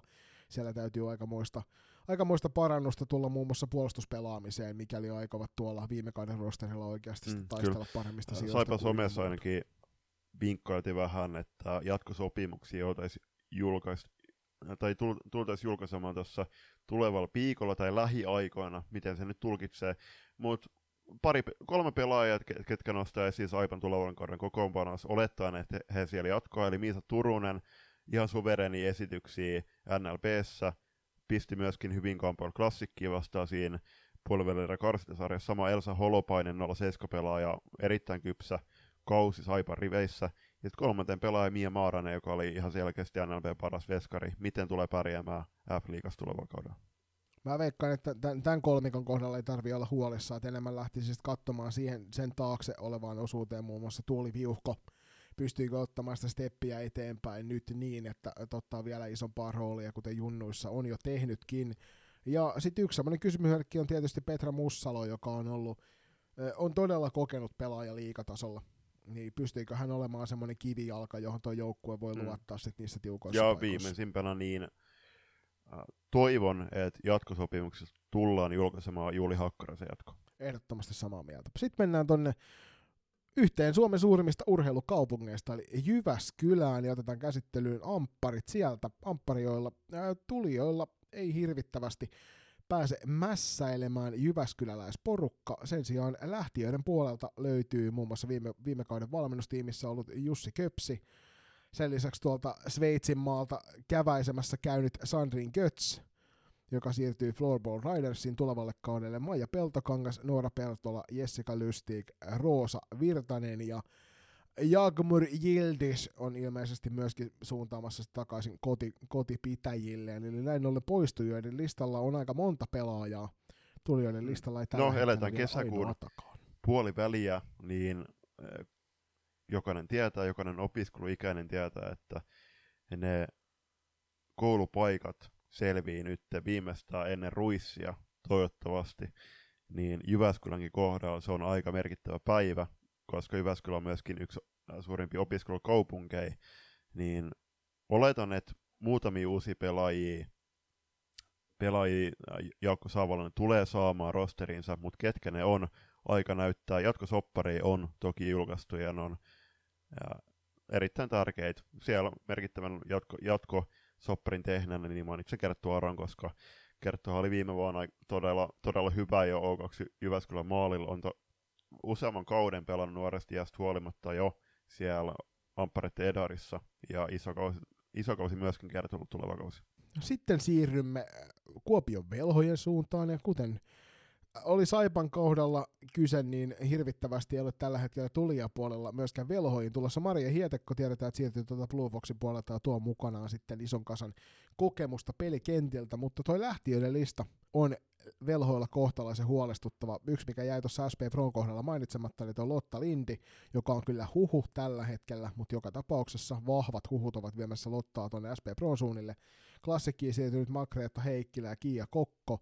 Sen lisäksi Ella Jolkkonen, Laura Vahala, Aida Kaikkonen ja Milla Hofreen ovat poistumassa joukkueesta. Eli näin ollen lähtiöiden puolelta löytyy seitsemän nimeä, tulijoiden puolelta löytyy yksi nimi ja se on rosteriin kuin rosteriin aika kova lovi. Seitsemän nimeä ja yhteensä reilu 70 pistet, jos nyt nopeasti laskin oikein, niin kaikkoa tuosta velhojen rosterista ja velhoita laitteli taas kohdalla Jyväskylässä, Jyvä, äh, Kuopi, Kuopiossa pelaa hostaamassa tämmöistä miniturnassa Saipana O2 Jyväskylän kanssa, niin äh, siellä sanottiin, että tervetuloa katsomaan uudistunutta rosteria. Valitettavasti loistokasta ei Jonin jo, jo niin kuvaamiskiireiden ja lacrossekiireiden takia ja Mahmun purjehduskiireiden takia ei nytten äh, pystytty venymään sinne äh, Pohjois-Savon suunnille, mutta tulevalla kaudella pyritään pääsemään jälleen kerran katsomaan sinne Kuopio Kyllä, isot menetykset ehdottomasti. Ja varsinkin tuo Lotta Lindi ja Kiakokko sekä Monkretta Heikkilä, niin mille tahansa NLB-joukkueelle olisi ollut todella isot menetykset. Joo, ja ennen kaikkea nyt kun tässä muuttuvassa ympäristössä, missä F-liiga on nyt 12 joukkueen liiga, ja sun täytyisi ihan oikeasti pystyä sit siellä vääntämään tasapäisesti niiden kovimpien kanssa, niin se, että menetyksen puolella on kokeneita kehäkettuja, jotka pystyy ihan oikeasti auttamaan niissä tiukoissa paikoissa kentällä, niin se ei ole varmastikaan joukkueelle sitten semmoinen positiivinen hetki. Mennään viimeisenä sitten vielä tuonne Odaalen CF, eli Sipo Kermaan, ja Sipohan on tehnyt aika isoakin uudistumista tulevalle kaudelle. Siellä muun muassa lä- lähtiöiden puolella huhutaan aika koviakin nimiä noista menneen kauden menneiden kausien vastuunkantajista, ja uusina puolestaan tilalle on tulossa kova kasa nimiä tuolta NLBn puolelta, mutta sen lisäksi myöskin semmoisia niin tulevaisuuden tähtiä. Mm. No Helsingin United on tuolla siirto ikkunassa hyväksytyissä pelisiirroissa Salibandiliiton äh, suunnilla loistanut. Äh, toki on otettava huomioon, että äh, useampi näistä pelaajista, mitä siellä oli joku reilu parikymmentä Helsingin Unitedista. Miinus 20 juu, taitaa tällä hetkellä. Joo, niin, äh, mä väittäisin, että ainakin kolmasosa, kaksi kolmasosa niistä pelaajista on näistä alemmista divareista. Divareista mutta ehkä mä mainitsisin, että Iida Juures ja Hanna Salminen Pessistä on kiinnostavia nimiä, erityisesti Hanna Salminen, joka tuohon U19 maajoukkueeseen noustessaan oli aikamoinen jokerikortti sinne sali, tyttösalibändin seuraajille kaiken kunnioituksella. Ja Hanna Sal- Salminen tulee tekemään de- debyytin liikaskin myös tulevalla kaudella, niin eikö hetkonen, onko taisi pelata viime vuonna jo yhden matsin, mutta anyway, niin siinä on yksi pelaaja seurattavaksi. Ja sitten jos mietitään, niin tämä Helsinki United nelikko, niin uskoisin, että peliympäristö ja reiniympäristö tulee eroamaan aika lailla tuosta Helsingin Unitedin vastaavasta. Joo, mä veikkaisin, että tämä saattaisi olla esimerkiksi positiivisempi tämä treeniympäristö tulevalla kaudella. Mielenkiintoisena nimen tuossa tietysti Helmi Rauhala, joka oli tuolla NLBn puolella ihan huikeassa vireessä tuolla maalipuiden välissä. Sitten tietysti Anni Nikkilä, joka on mielenkiintoinen lisä tuohon OIFn kokonaisuuteen. Lisäksi ne huhutaan vielä Helsinki Unitedista Viola Värränkiveä sekä Pessin puolelta Elena Hautojärveä ja Henna Uljuaa ja sitten Emilia Kartoahosta ei vielä tiedetä, että mitä hän tekee, jatkaako hän Jokereissa, pelaako hän Blackbirdsissa vai siirtyykö hän muualle, mutta huhuissa häntä viedään OIFn puolelle. Sieltä lähtee kokeneista pelaajista on ilmoitettu, että Katri Ojala ja Bea Karling tulee jättämään joukkueet. Marika Lehvilä puolestaan nuoren pelaajan on huuttu tuonne Erviin, Minka Rönnberg puolesta SP Prohon. Sanoisin, että joukkue tulee olemaan ehkä hieman urheilullisempi viime kauden joukkueeseen nähden, mutta totta kai kokemusta lähtee, miten se vaikuttaa siihen pelaamiseen, ainakin mitä katsoo nyt treenimaksien tuloksia, niin aika paljon on tehtävää sen yhteisen pelitavan ja pelaamisen löytämiseksi. Joo, siinä on kyllä valmennuksella iso duuni tehtävänä, mutta näin on käyty läpi kaikki joukkueet tässä vielä juhannusviikolla teitä varten, niin kuten puhuttua, niin suurimmat voittajat ehdottomasti tämän, tämän vuoden siirtolistauksessa tai siirtonurkkauksessa tietysti, kun meistä on kyse, niin ovat OIF, KV sekä FPC Loisto, ja suurimman menettäjän paikalla näyttäisi olevan tällä hetkellä PSS ja, joka, velhot, ja Velhot, joka on kyllä niin kuin molemmille joukkueille sitten äärimmäisen huolestuttava. Otetaan ulkomaan listalta yksi maininta. Me ollaan noin muut käyty läpi, eikä ne varsinaisesti näihin joukkueiden voimasuhteisiin hirvittävästi vaikuta, mutta Jana Place, joka Starsin puolella pelaili tällä kaudella, niin siirtyy ensi kaudeksi tonne Gluten Dilikon Jetsiin, joka, joka tota, on suomalaisen joukkueena hyvinkin tunnettu. Mm. Niin, no siellä tulee tulevalla kaudella Krista Nieminen olemaan ainakin yksi niistä ves- veskareista. Tuleeko Jana tekemään Sveitsin liigan, mikä se on Little äh, Premier League, joku vastaava, niin sen debyytiin vai onko Nieminen ja joku toinen aisapari siellä vastaamassa äh, ma- maalin tilkitsemisestä, totta kai siellä myöskin Sara Piispa yhtenä valovoimaisena tähtenä, niin Jana tulee siirtymään hienon seuraa. Ja toivottavasti jossain vaiheessa tullaan näkemään hänet myöskin Suomen kentillä. Ja terkot vaan sinne Antille Kluutteni pääkallopaikalle. Mennään hei seuraavaksi käymään läpi noita viime aikojen harjoituspelejä, joita tosiaan niin kuin Julius tuolla alkuun jo mainitsin, ei kauhistuttava montaa kappaletta ole. niin kutsuttu kesäkuun klassikko, eli OIF ja eräviikinkien väliset kohtaamiset, oli tuossa taas taannoin ensimmäisessä ottelussa OIF puristi 7-7 tasurin eräviikingeistä ja hävisivät loppujen sen rankka Reila Erville. Toisessa ottelussa eräviikingit ei puolestaan jättänyt OIFlle minkään näköistä palaa. Ottelu päättyy lukemiin 8-0. Joo, ei siinä aikamoista ilotulitusta maalien muodossa. Äh, Sipon Kerman suhteen to- toki valitettavaa, että valitettavasti mo- noi äh, maalimailat, vetomailat oli unohdettu ilmeisesti kotiin äh, tuossa Ervi vieraspelissä näin ollen. Siellä Ervi pääsi nautiskelemaan nolla peliä. Kuopiossa pelattiin tosiaan tämmöinen miniturnaus Saipan O2 Jyväskylän ja Velhojen kesken, eli viime kauden NLB-kolmikko pääsi mittelemään toisiaan vastaan. Saipa O2 Jyväskylä päättyi 5-5, Lappeenrantalaiset puolesta voitti Velhot 5-3 lukemin ja Velhojen ja O2 Jyväskylän välinen hegemonia matsi kesäkuun helteellä päättyi niukkaan kuopialaisten 2-1 voittoon. Ja Saipa tosiaan oli tuossa turnauksessa mukana vain 10 plus 1 kokoisella rosterilla, että se kertoo siitä, että et ainakaan siellä, sielläkään ei ole sen parempi tilanne näin pitkällä kesälomilla kuin mikä meillä on menossa. Sitten sen lisäksi tänään tosiaan pelailtiin FVC Loiston ja OIF välinen peli tuolla Sport Gardenilla Turun armaassa helteisessä iltapäivässä ja Instagramin livestä saattoi tämän pelin tänään pongata striimattuna. Kiitoksia vaan Linnea Nevalaiselle siitä ilmeisesti, että striimasi tuon ottelun. Tämä ottelu päättyi, mikäli kaikki lähteemme ovat oikeassa, niin 14 4 eli aika selkeää pässilihaa myöskin tuo ottelu oli. 11-1 oli siinä vaiheessa ottelu, kun itse lopetin sen katsomisen. Täytyy sanoa kyllä, että toi Loiston mennäkausien ykköskentällinen Valtola, Lahti, Pakarinen oli, oli kyllä vanhoja jippoja täynnä tuossakin ottelussa. Mm. Ja taisi olla, että Clara Grönberg, Grönberg ja Ella Virtanen oli pakkapari. Kyllä, siinä alla joo. Ja sitten, kenes kanssa Martin Jekapa pelasi? Hänhän pelasi tietysti sitten tuon Sonja Kemiläisen kanssa. Ky- kyllä, kyllä. Hyvin odotettavaa. Äh, Mutta hei, Linna Nevalaisella terveisiä, että varmasti noit T18 SM-sarjan, T21 SM-sarjan pelejä tullaan myöskin striimaamaan kauden aikana, niin jos pelikirjalla tässä ehdit ja haluat, niin tuu selastamaan niitä.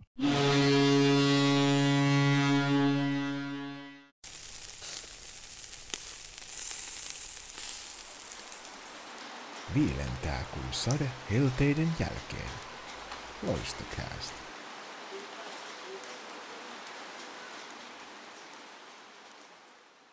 Toisen erän aiheena Loistokässässä tällä kertaa on poikkeuksellisesti vähän suurempi tämmöinen pohdit, pohdittava uutisaihe. Eli yksi asia, mitä me ollaan Juliuksen kanssa tässä männävuosien aikana, nyt kahden ja puolen vuoden aikana, reilu kaksi ja puoli vuotta, kun ollaan loistokästiä tehty, niin ollaan harmiteltu sitä, että noi pienet maaseutuseurat tuntuvat katoavan tuulen mukana. Joku, joku, jokunen seura aina vuosien mittaan häviää ja sitten kymmenen vuotta myöhemmin, kun katselet taaksepäin, niin ne, kenen kanssa tämä tie joskus aikanaan on aloitettu, niin eivät enää ole olemassa, ja se on kyllä äärimmäisen suuri sääli.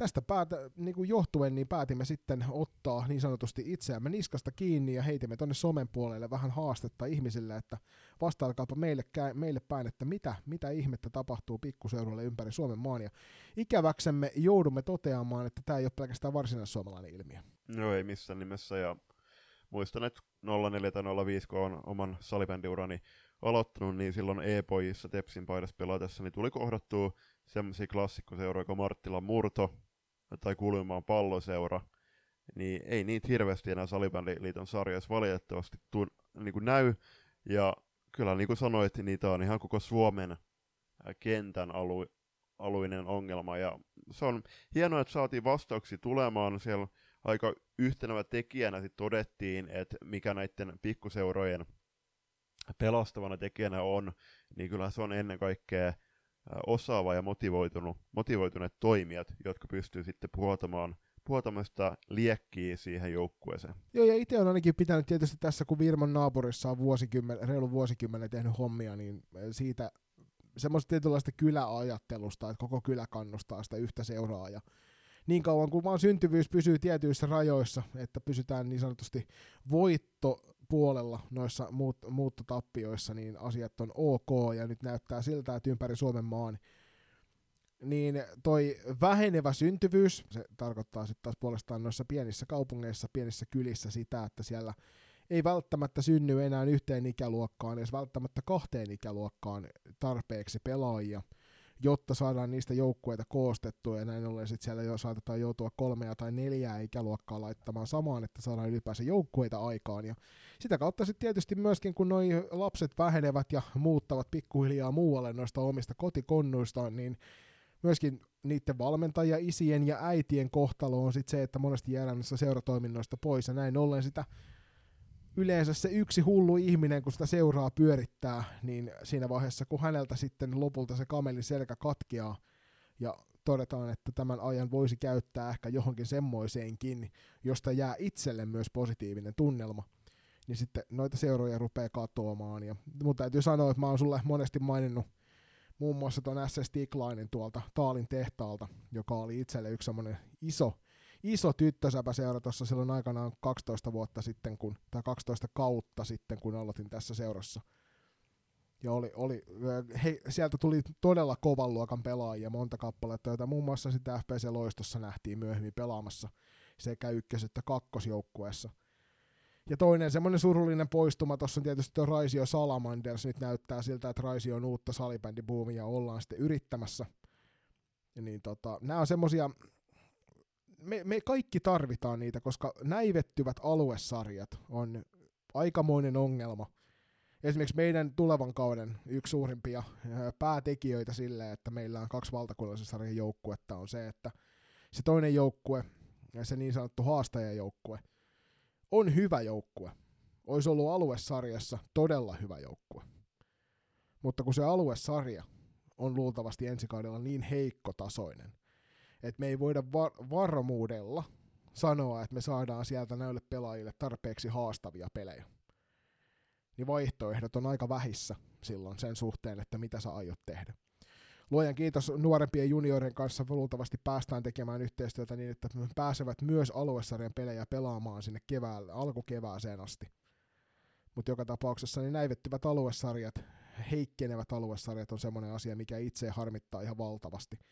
Että jos siellä neljä seuraa pelaa seitsemänkertaisen sarjan sen takia, että saadaan jokaiselle riittävästi pelejä, niin ei siinä ole enää mitään järkeä. Joo, ja totta kai siis yksi iso, iso ongelma ja juurisyy tässä on myöskin ihan ne putoavat, putoavat lisenssipelaajien määrät salibändiliiton sarjoissa, että jos miettii, että näitä pieniä paikkakunnit, vaikka no, mun esimerkiksi Marttilasta pelaajat siirtyy, joutuu siirtymään sitten isoihin kaupunkiin, vaikka tässä tapauksessa no, Turkuun ennen kaikkea pelaamaan, niin tuo tuli, tuli myöskin kuulijat kommentti, että ei tämä ole mikään pikkuseurojen ongelma pelkästään, että kyllähän sieltä isoista seuroistakin on jouduttu luopumaan kokonaisesti ikäluokista, joka sitten heijastuu siihen, että pelaaja siirtyy pienet poikkakunnat pelaamaan tähän isompaan seuraa, missä on ainoastaan joku kilpatason porukka tarjo- tarjolla, joka sitten taas johtaa siihen, että jos pelaaja haluaa siihen, pela-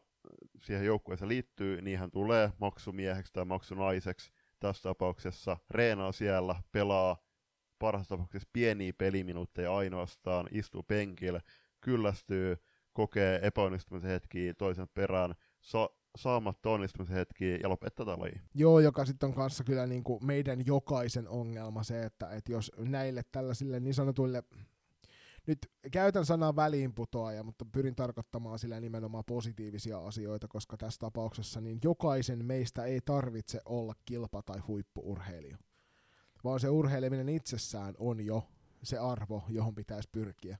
Se, että ylipäänsä olet mukana lajissa, on todella upeaa. Ja sitähän meidän pitäisi tehdä, meidän pitäisi nimenomaan tätä lajin riemusanomaa saada vietyä eteenpäin, eikä tehdä siitä semmoista väkisin väännettyä kilpailuhuttua jo varhaisessa vaiheessa. Ja nämä, mistä tässä ollaan nyt Juliuksen kanssa muutama sananen jo sanottu, niin on ollut nimenomaan se syy, minkä takia me haluttiin sitten ottaa yhteyttä teihin armaat kuulijat, kysellä vähän teidän mielipiteitä ja ilahduttavan paljon tuli vastauksia ja tuli nimenomaan sieltä niiltä seuro, seuratasoilta, mistä sitä toivottiinkin, eli niiltä pieniltä seuroilta. Itse tälleen yhdessä Suomen suurimmista seuroista toimivana, niin hirvittävän vaikea on lähteä kertomaan syitä siihen muuta kuin tietysti se, että omalta osaltaan me olemme varmasti vaikuttaneet joukkueiden menettämisiin tai seurojen katoamisiin sillä, että että sieltä tytöt tai pojat ovat meille päin siirtyneet tuossa vuosien aikana. Se olisi varmasti toiveissa, että näin ei kävisi, ja sen takia myöskin noihin kysymyspatteristoon niin laitettiin mukaan se, että minkälaisia toimenpiteitä te armaat kuulijat näkisitte, että näissä voitaisiin tehdä niin, että että myöskin nämä pienemmät seurat pysyisivät kilpailussa mukana. Joo, erinomainen pointti toi, että ei jokaisen tarvi olla kilpapelaaja, huippuurheilija. Salibändin, va- siis salibändin yhteisön tehtävänä on loppujen lopuksi myöskin okei, okay, tarjota niitä elämänmittaisia seikkailuja, luoda y- ystävyyssuhteita ja kasvattaa työkykyisiä liikunnallisia ihmisiä loppujen lopuksi myöskin siihen työelämään. Mutta hei, meiltä tosiaan lähti, lähti somessa viisi kappaletta kysymyksiä, ja sitten me itse asiassa todettiin tuossa nau- nauhoituksen alkaessa, että näistähän kaksi oli periaatteessa sama kysymys. Pahoittelut siitä, ei meilläkään aina ihan kaikki aivosolut kohtaa tuolla, kun kovasti kolistellaan päitä yhteen, mutta kysyttiin tämmöisiä asioita, että miksi pikkuserat näivettyvät, onko tulevaisuus suurten seurojen temmelyskenttä? Eikö meille, Mitä voitaisiin... Me, se oli mellestys. Temmellys, Eikö mellestys. mellestyskenttä. Kyllä, hieno no, temmellyskenttä ja mellestyskenttä, molemmat on kyllä aika hienoja. Mitä voitaisiin tehdä pikkuseurojen hyväksi ja mikä on seurojen perimmäinen tarkoitus? Ja otetaanko Julppa sillä tavalla, että, että me ollaan tässä mun mielestä vastattu tuohon viimeiseen, mutta mikä sä näkisit, että on salibändi tai urheiluseuran perimmäinen tarkoitus? Tarjota turvallinen alusta eri lähtökohdista tuleville ihmisille, jotka pystyy, pystyy löytämään yhteisen kiinnostuksen kohteen ja toteuttaa itseään turvallisessa ja motivoivassa ympäristössä. Joo, mä ehkä puristaisin tämän omat ajatukset tästä asiasta siihen, että, että me halutaan tarjota niille lämmin, lämmin ja terve, terveellinen yhteisö, jossa kokea onnistumisen elämyksiä. Tästä itse asiassa iso kiitos tuonne TPS-miesten päävalmentajalle Santeri Raatarilla, joka, joka taannoin toimii meidän seurassa pitkänkin tovin, ja hänen kanssaan käytiin paljon keskusteluita siitä, että mikä on niin juniorivalmennuksen isoja, isoja teemoja, mikä pitäisi olla, ja yksi niistä semmoisesta, minkä hän ja itsekin nostan esiin, on se, että et eihän meidän tehtävä ole kasvattaa huippupelaajia. Mm. Ne on asia, mikä tapahtuu, kun asiat menee oikein.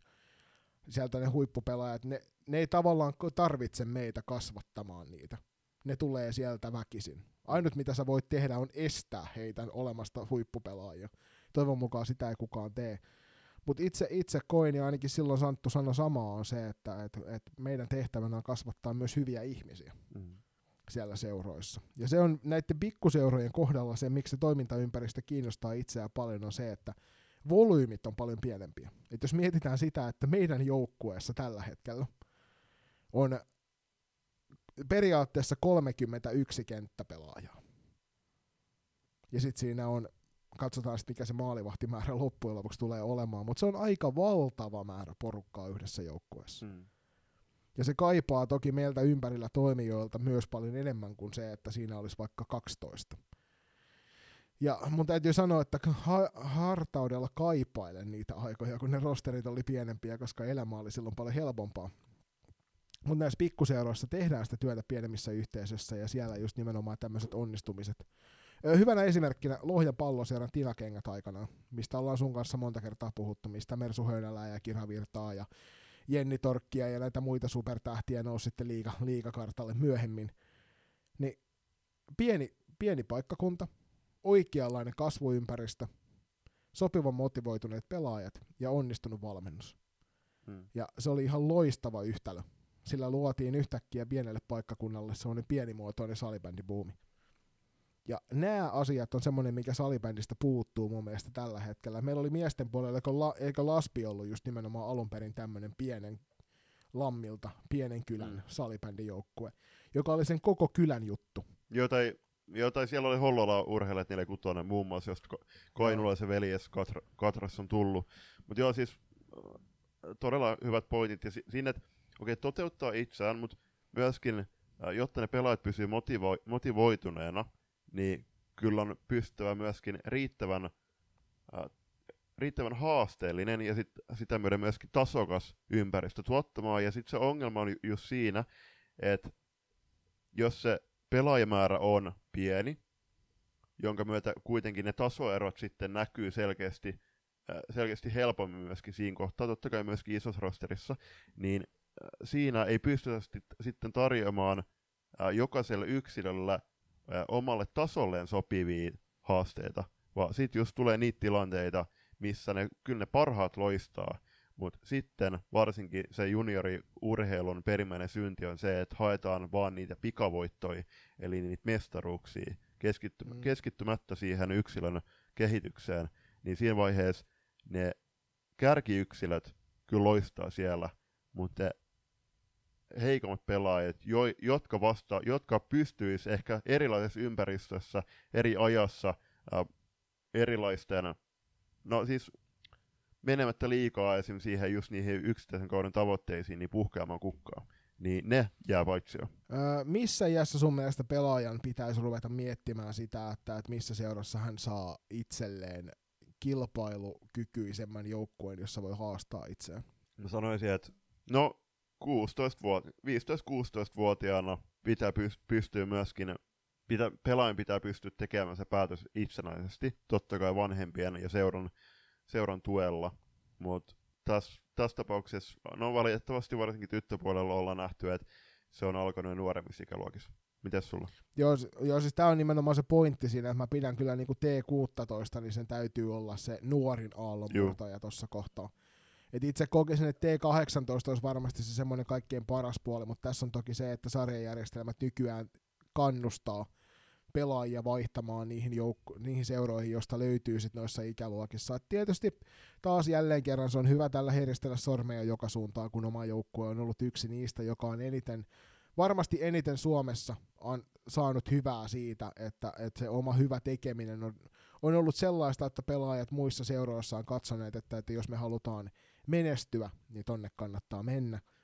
Mutta mä näkisin silti, että, pitäisi jonkinnäköisiä toimenpiteitä saada aikaan siihen, että se ei ole liian aikaisin.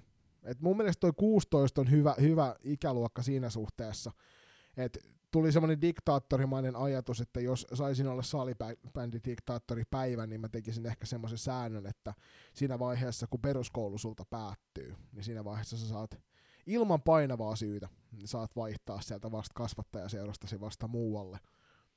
Toki jos se kasvattajaseuran ta- taru on loppunut jo muutamia vuosia aikaisemmin, niin sitten toki saa vaihtaa, mutta se, että jos siellä ikäluokassa on riittävästi väkeä, että saataisiin pelattua vaikka sitä aluesarjaa, niin sitten se täytyisi mahdollistaa siellä, koska muussa tapauksessa niin tosiaan se, kun ne parhaat lähtee, niin se monesti tappaa sitten myöskin sen lopun joukkueen. Ei siellä sulta lähtee se Stara, joka teki viime kaudella 50 maalia ja syötti sulle kolme, 30, kun sä osasit suurin piirtein just, just pitää keppiä oikeinpäin kädessä. Niin, niin, niin se kyllä se tuntuu ikävä kyllä motivaatiossa aika vahvasti sitten, kun se siitä viereltä viedään. Mutta ehkä se 16 on semmoinen, mitä mä kanssa kyllä niin kuin tässä, jos lyhyesti sanon, niin pohdin, että se voisi olla hyvä ikä tolle. Joo, joo ilman muuta. Ja siinä vaiheessa kuitenkin siirrytään toisen asteen koulutukseen, jotka totta kai niillä kärkiyksilöillä myöskin sit olisi tarjolla mahdollisesti siellä urheilulukiossa aamureenei, aamureenei ja sitä myöten niin kuin se, se elämäntilanne kuitenkin muuttuu hieman verrattuna siihen peruskouluun ja sitten nuoret alkaa siinä vaiheessa myöskin jo itsenäistymään jonkin verran.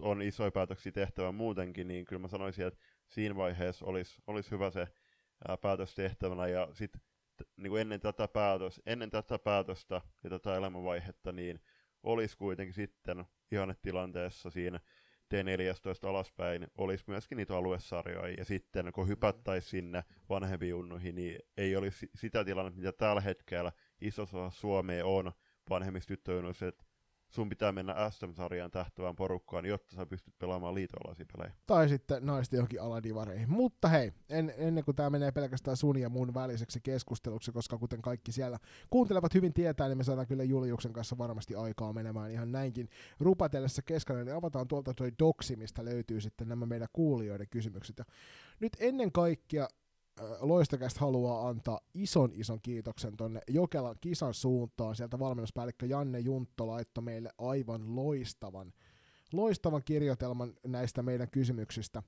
Hieman jouduttiin Janne referoimaan sun tekstiä, toivottavasti se ei haittaa. Se oli sen verran kattava, että just saatiin yhdelle A4 sitten, kun fonttia pienenneltiin, niin Janne vastasi aika yksityiskohtaisesti näihin meidän kysymyksiin ja antoi myöskin muutamia vinkkejä, ajatuksia siitä, että miten hänen mielestään tilannetta voitaisiin parantaa, mutta sen lisäksi myöskin tosiaan niin useammalta kuulijalta saatiin sitten tähän toisen A4 verran keskusteluita, niin eiköhän me sukelleta sukelleta näihin juttuihin ja keskustella sit niistä nouseviin aiheisiin. Lähdetäänkö Julppa ensin Jannen keskustelusta vai lähdetäänkö tuolta kuulija, kuulijavastauksista? Äh, no, jos jätetään Janne vastaukset ihan loppuun ja heitetään kuuli, kuulijoiden nimettömiä vastauksia, eli tähän, että no miksi isot seurat näivettyy, niin aika yksilöllinen vastaus. Isommat seurat usein menestyvät enemmän, jonka takia ne vetävät pelaajapuolensa. Joo, siis tää oli se, mitä mä itse sanoin kanssa, että mistä me on päästy kyllä tässä menneenä kausina nyt aika paljonkin sitten niin sanotusti keräämään kerma päältä, hmm. koska olemme olleet joukkue, joka vuosi, vuosien mittaan on ollut ensin omassa aluesarjassa, siellä kärkikahinoissa ja sitten sen jälkeen myöskin valtakunnallisella tasolla, kuten viime kauden nähtiin, niin, niin se on semmoinen asia, joka varmasti tuo niitä pelaajia muualta. Enemmän ehkä kyseessä on se, että miten me saadaan pidettyä ne muut seurat vieläkin toiminnassa sen jälkeen, mm. kun ne starat sieltä lähtee. Toinen kysymys tosiaan oli se, että onko jotain, mitä me voitaisiin tehdä pikkuseurojen hyväksi, niin täältä kuulija heittää, että rahoitus, että siihen voisi ehkä miettiä jonkinnäköistä rahoitusapua, jonka kautta saataisiin pienille seuroille parempia valmentajia ja sitä näkyvyyttä. Ja tuosta näkyvyydestähän me ollaan Julius sun kanssa puhuttu jo useamman vuoden ajan. No näkyvyyden suhteen meitä tulee toiset kuulijoilta myöskin erinomainen alust, pohjustus tähän, mutta se näkyvyyden, niin se ei ole pelkästään sosiaalisessa mediassa näkyvää näkyvyyttä, vaan siellä kunta tai no, pienemmissä, pienemmissä, pienempien seurojen suhteen niin kyläyhteisön kesken tapahtuva, tapahtuvassa näkyvyydessä esim. että vietäisiin sinne eskareihin, tarhoihin, ala-asteisiin, niin mentäisiin oikeasti näyttämään, mitä se laji on, tarjottaisiin lippui, ei välttämättä mihinkään liikapeliin, vaan johonkin junnupeliin, peliin, ja näytettäisiin, että mi- minkälaista salibändiä on. Mun mielestä tässä on myös kuulijalta mielenkiintoinen vinkki tähän, mitä voitaisiin tehdä, niin että isolle seuralle, kun myönnettäisiin vähän ohjausavustusta, niin voisivat lähteä opettamaan pikkuseuroja. Käynnistää ensin lähialueen esimerkiksi viisi seurassa kautta paikkakunnalla kerhot, ohjata heitä saamaan treenitalkoja ja perustaa näiden seuroja kesken vaikka joku pieni säpäliika. Pari vuotta olla tukena siinä, miten ryhmä perustetaan ja mainostetaan ja omaa liikaa pyöritetään ja sitten vaan mat- jatkumoa eteenpäin. Tätähän te- tehdään muun muassa silloin, kun Suomi ja Ruotsi vie valmennusosaamista ulkomaille. Hmm. Niin monesti tavallaan opetetaan ihan sieltä peruskivialasta lähtien se koko touhu. Ja nyt myöskin, ö, oliko se IBK Dalenilla, kun on se muus siellä Taima, ö, Singaporen puolella. Joo. Singaporessa, joka on tavallaan heidän niin kuin sisarseura, jonne nytkin täksi kesäksi lähti sitten useampi pelaaja pelailemaan tuota paikallista sarjaa, niin just nimenomaan tällaisia tapauksia, että ehkä olisiko kummiseura-ajatus ehkä se, mitä tässä haetaan. Joo, erinomainen ehdotus, että kun salibändiseuroinen ei pidä liikaa nostaa oma, aseensa, oma asemansa esille ja tyytyä siihen ja hakea vaan voittoja sillä omalle seuralle, vaan salibändi on laji meillä kaikille. Ja sitä osaamis, siitä osaamisesta pitää olla ylpeä ja sitä osaamista pitää pystyä myöskin jakamaan muille.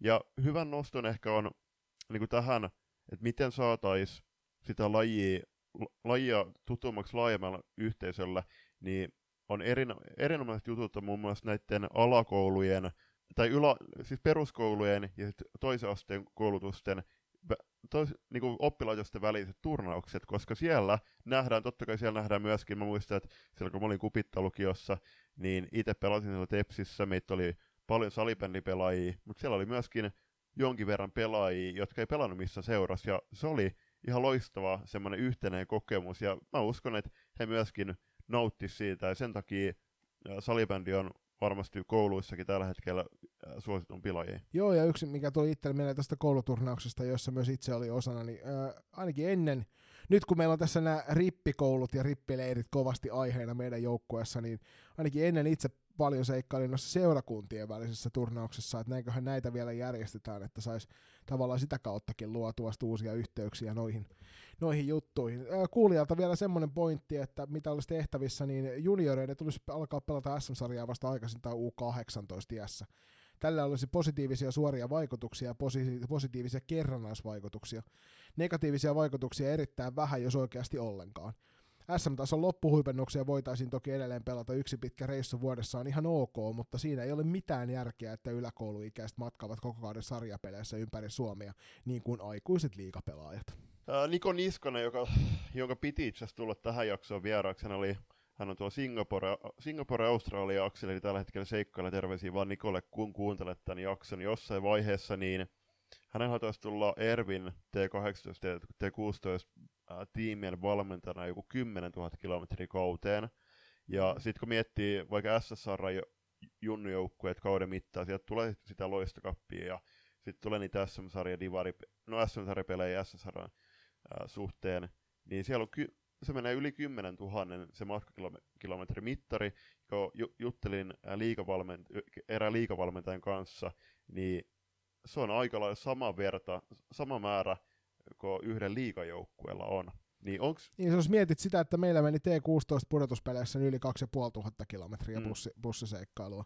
Mm. Et kyllä se kertoo siitä, että jos kolmeen viikkoon 2500 kilometriä istut bussissa, niin on se, on se aika hurjaa se matkustelu niin kuin niissä sarjoissa loppujen lopuksi. On, on, ja sitten, okei, okay, Suomen mestaruus, se on ihan upea juttu, mutta onko tässä iässä oikeasti loppujen, niin kuin kuulija sanoi, niin onko siinä mitään järkeä, että pelaajat istuu sen vaikka kahdeksan tuntia yksittäisen pelin takia, ja sitten sit matkaa sen tuloksesta riippuu, siis ihan, ihan sama mikä se tulossa, mutta matkaa sen saman määrän, määrän takaisin ja loppujen lopuksi se on joku neljän, mitä 16, hetken, yli 20 tunnin keikka vaan yhden pelin takia tossa iässä. Niin, terkot vaan sinne oululaisille kilpakumppaneille, joiden luona käytiin pyörättämässä vastaava tuossa ensimmäisellä kierroksella pudotuspeleissä.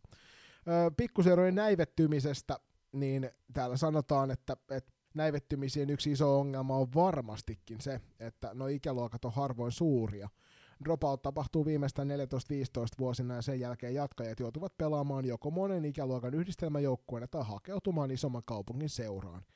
Pienet seurat tekevät varmasti arvokasta työtä, mutta harvemmin niihin on tunkoa isoista kaupungeista. Liike on yleensä päinvastainen. Mm, no, näin, näinhän se on, että kyllä tuossa teinien kynnyksellä, niin siinä alkaa muut jutut kiinnostamaan ja valitettavasti se, että jos sä istut penkillä tai, tai siinä, vaikka jos sä pelaat, pelaat väärän tasoisessa jou- joukkueessa, niin kyllä siinä ei, ei intressit kohtaa eikä, eikä ne tavoitteet ja haasteet, haasteet kohtaa kaikkien kanssa, niin siinä vaiheessa todetaan, että kyllä sitä, no varsinkin toi korona-aika, niin aika moni lopettanut pelaaja loppujen lopuksi varmaan totesi, että kyllä mä aika hyvin pärjää myöskin ilman salibändiä. Joo, siis mä olin itse asiassa positiivisesti yllättynyt siitä, että kuinka moni palasi sen jälkeen, kun saatiin ruveta taas harjoittelemaan, että meillä, meillä ei koronan takia yksikään pelaaja matkasta jäänyt, ja se oli kyllä positiivista. Näiden lisäksi me kysyttiin tuosta näivettymisestä, tosiaan tuossa on sitten toi pidempikin alustus näihin asioihin Jannelta sitten kohtapuoliin, mutta kysyttiin sitä, että onko tulevaisuus sitten pelkästään noiden suurten seurojen mellestyskenttä, ja niin kuulijoiden puolelta ainakin niin, että, että omaan silmään näyttää pahasti siltä, ja että just nimenomaan johtuen näistä SM-sarja rakenteista, niin ei siellä pienillä paikkakunnilla poikki, hyv- niin kuin näitä poikkeuksia lukuun ottamatta, just niin kuin tämä Tinakengät muun muassa niin vastaavallaisia poikkeuksia harvemmin tulee, sulla täytyy olla kivenkova, sanotaan semmoinen neljästä kuuteen pelaajaa siinä, jonka ympärille sitten taas voidaan luoda semmoinen menestyvä joukkue sitten noihin sarjoihin. Meihän ollaan sun kanssa äh, heitelty sellaista ajatusta, ja tämä itse asiassa sieltä tuli aikanaan työryhmältäkin tuolta Salibändiliiton puolelta ehdotus korona-aikana, siitä, että pelattaisiin alueellisia sarjoja sinne vuoden, vuoden vaihteeseen asti ja sieltä määritettäisiin jokaisen alueen ne parhaat joukkueet, jotka sitten lähtisivät pelaamaan sieltä eteenpäin niitä sarjoja, sarjoja tuonne tulevaisuuteen asti, ja tämä mahdollistaisi niiden aluesarjojen jonkinnäköisen säilymisen, koska itsellä ainakin se isoin pelko on se, että, että jatkossa esimerkiksi Varsinais-Suomen alueella, niin me pelataan aluesarjaa neljän seuran kesken, hmm. ja sitten joinain vuosina sinne ilmestyy niitä pienempiä seuroja mukaan, ja sitten kun jotkut isommat seurat saavat, saavat tota, jälleen kerran itseään niskasta kiinni ja kasattua uuden, uuden junioripolun sinne, niin sieltä löytyy sitten jälleen kerran niitä uusia, uusia junioreita. Parhaimmillaan se on sitten viisi seuraa, ja mun mielestä se on auttamattomasti liian vähän, että jos viiden seuran väliin pelataan niin kuin aluesarjoja näinkin isossa salibändikunnassa, maakunnassa kuin mitä Varsinais-Suomi on. Ehdottomasti, ja siksi niin kuin edelleenkin, kun ollaan monesti salibändi yhteisössä nostetaan noita SM-sarjoja todella iso jalustalle, valtakunnallisia sarjoja, mutta kyllä monessa seurassa nimen, nimenomaan ää, on tavoitteena tarjota vaan se pe- peliympäristö ja joku, pe- joku sarja, mitä pelata, ei, ei se, sen ei täydy olla mikään SM-sarja, niin niitä seuroja pitäisi pystyä ää, saamaan kartalle enemmän, joiden tavoitteena on vaikka pelata sitä al- aluesarjaa, mutta kun se ongelma on se, että vaikka se yksi joukkue, sanotaan vaikka jostain Vehmalta. Vehmalainen UHV Bulls haluaisi tarjota tälle ikäluokalle vaikka sanotaan 11-12 syntyneet tytöt tai pojat tulevaisuudessa. Ne haluaisi tarjota tälle ikäryhmälle mahdollisuuden pelata ensin jotain aluekohtaista sarjaa, missä on joku neljä joukkuetta jostain pienet kunnat, ja sitten mennään vanhempia ikäluokkia, siellä pelata aluesarjaa, vaikka sanotaan neljä vuotta putkeen.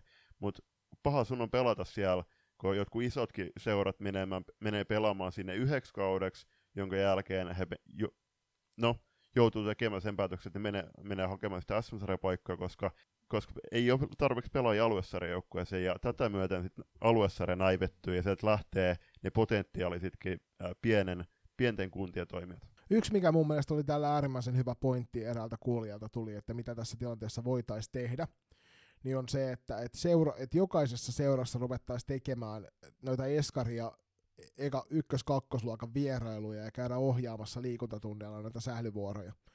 Ihan vain josenkin takia, että vaikka, vaikka se olisi, kun sanotaan, että ihan siinä koulu alkuun pari ensimmäisen kuukauden aikana vaikka neljä-viisi kertaa käyt pyörähtämässä siellä, niin siellä saataisiin luotua semmoinen pieni kontakti siihen sählyyn, päivä koti eskari iässä jo mieluiten, ja sitten ehkä mahdollisesti näistä joku sit siinä vaiheessa, kun miettii urheiluharrastusta itselle, niin löytää sen salibändin sieltä.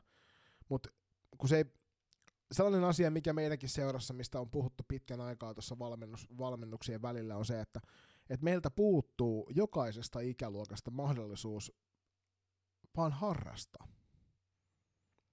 Eli miksi meillä ei ole esimerkiksi T16-ikäluokalle kerran viikossa vuoroa, missä, missä tytöt vois käydä siellä keskenään kaveriporukan kanssa pelailemassa vaan. Ja sitten sen jälkeen mennä suihkuun ja nukkumaan.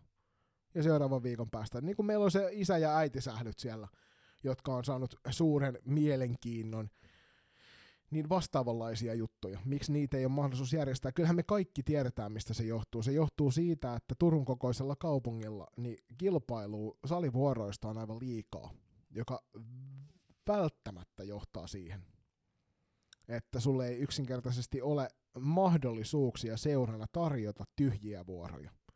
Sä et voi jättää sinne vapaita, varsinkaan jos sattuu käymään niin, niin kuin meidän kohdalla, että sulla on kaksi, kaksi omaa salibändihallia, joista sun pitää pyrkiä saamaan sen verran rahaa itsellesi, että sä pystyt maksamaan ne tilan käytöstä kohtuvat, johtuvat kustannukset.